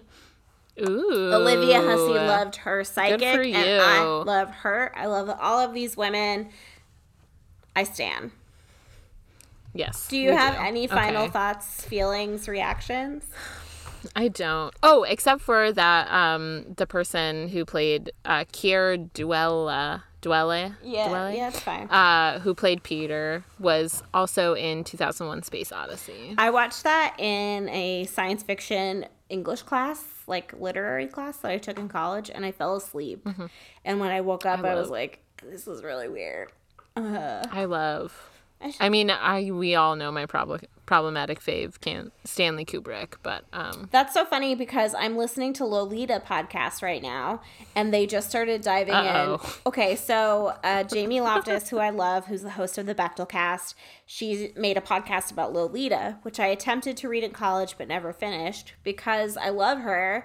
Uh, I read the book and it, I couldn't wait for it to be over. I was like dying inside the whole time but mm-hmm. uh, she has been really saying like amazing salient things that are uh, like super helpful in contextualizing the book and digesting it but she just mm-hmm. started talking about stanley kubrick's remake of lolita his which um if he's your problematic fave have you seen it No, I've never seen. It. No, but apparently Nabokov himself wrote the screenplay, so I'm very curious mm. to watch it. Hmm. Uh, it's uh, there's a lot going on. Lolita has really fucked with my psyche, to be honest with you. I'm all over the place. I right believe now. it.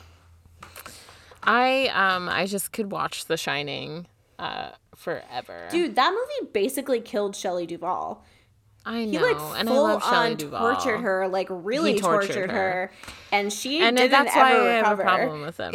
I know he he took down a woman in his pursuit of art, and that's not right or fair, and I don't agree with it. but it is I, a really great movie. I just like watch it and I drool. It's so, it's so good, beautiful. Yeah. But um, every scene, that and that, that's what I to her, man. It shouldn't have, and he shouldn't have done that to her, and he could have gotten a good performance out of her a different way um, because I love Shelley Duvall and her big teeth. I myself have big teeth, and I get it. You know. I feel sad that that happened. It's pretty heartbreaking. I, I feel sad for well, Shelley Duvall. We should talk about it really for realsies someday when we're grown up. We'll do The Shining um, when we're grown ups and not babies. We're babies. Okay, please follow us on Instagram at spooky succubus underscore cast. Uh, please head to our Linktree over there where you can listen to us on Apple and Spotify. Please tell your friends. I don't have any friends left to tell. They're tired of hearing about it. So, you, whoever you are, you can help. Thank you. And please sign up for our Patreon. Are you still here? yeah, I don't think they are. We've just been doing so many episodes drunk and just like talking about nothing. People are probably yeah. like, um, this isn't adding anything to my life experience.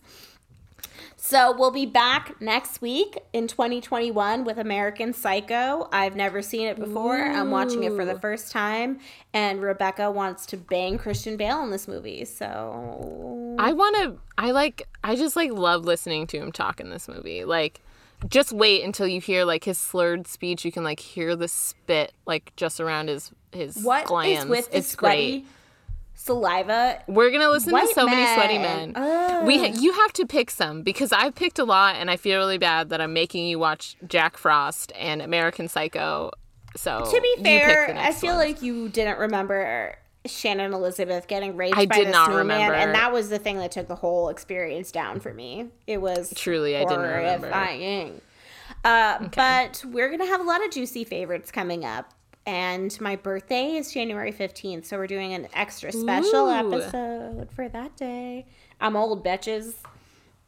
I'm ready for it. I can't wait. All right. Thank you guys so much for being here with us. We did a really sappy text to each other last night that I'm going to read right now. read it. Okay. My laptop's at 7%. We so have just enough time to read this text. So I really miss Rebecca, and I texted Rebecca. Well, I have to scroll through a lot of garbage to get to it. a lot of Chris garbage. No, I sent you like a picture of a Santa Claus claymation. Oh yeah. I said I miss you. I wish we could hang out in real life. And Rebecca said I miss you too. I wish we could go cry at a bar like the good old times we did a lot of crying in bars. We do. I said we bar. had the best bonding times crying in bars about our moms, but I'm super proud of us for our pod and for staying connected. It warms my heart. And then I, she goes, I loved them. I'm proud of us too. I think you're doing a great job. And I said, this is tender. And she said, "We're precious." so even if you haven't list, you're not listening anymore. I'm really proud of you. They're done. Yeah. I really am. I feel like it's the we're in the Christmas spirit. It's the holiday. I love you so much. I'm so happy this is happening. I love you too. I'm also very happy, and I love all of you. If any of you are still listening, in 30 years, people will be like re-listening to our episodes. That's what I want. Isn't it cool that we know we're gonna be friends till we're dead? Yeah. There's a few people can't that you like you dead. just know. I can't wait to be dead either. On that, have a safe and happy and healthy new year. Stay inside. Don't get coronavirus. Take care of yourselves. Are we over it now? Yeah, right. yeah, right. God, this is America. See you in the new year, babies. Bye. Bye.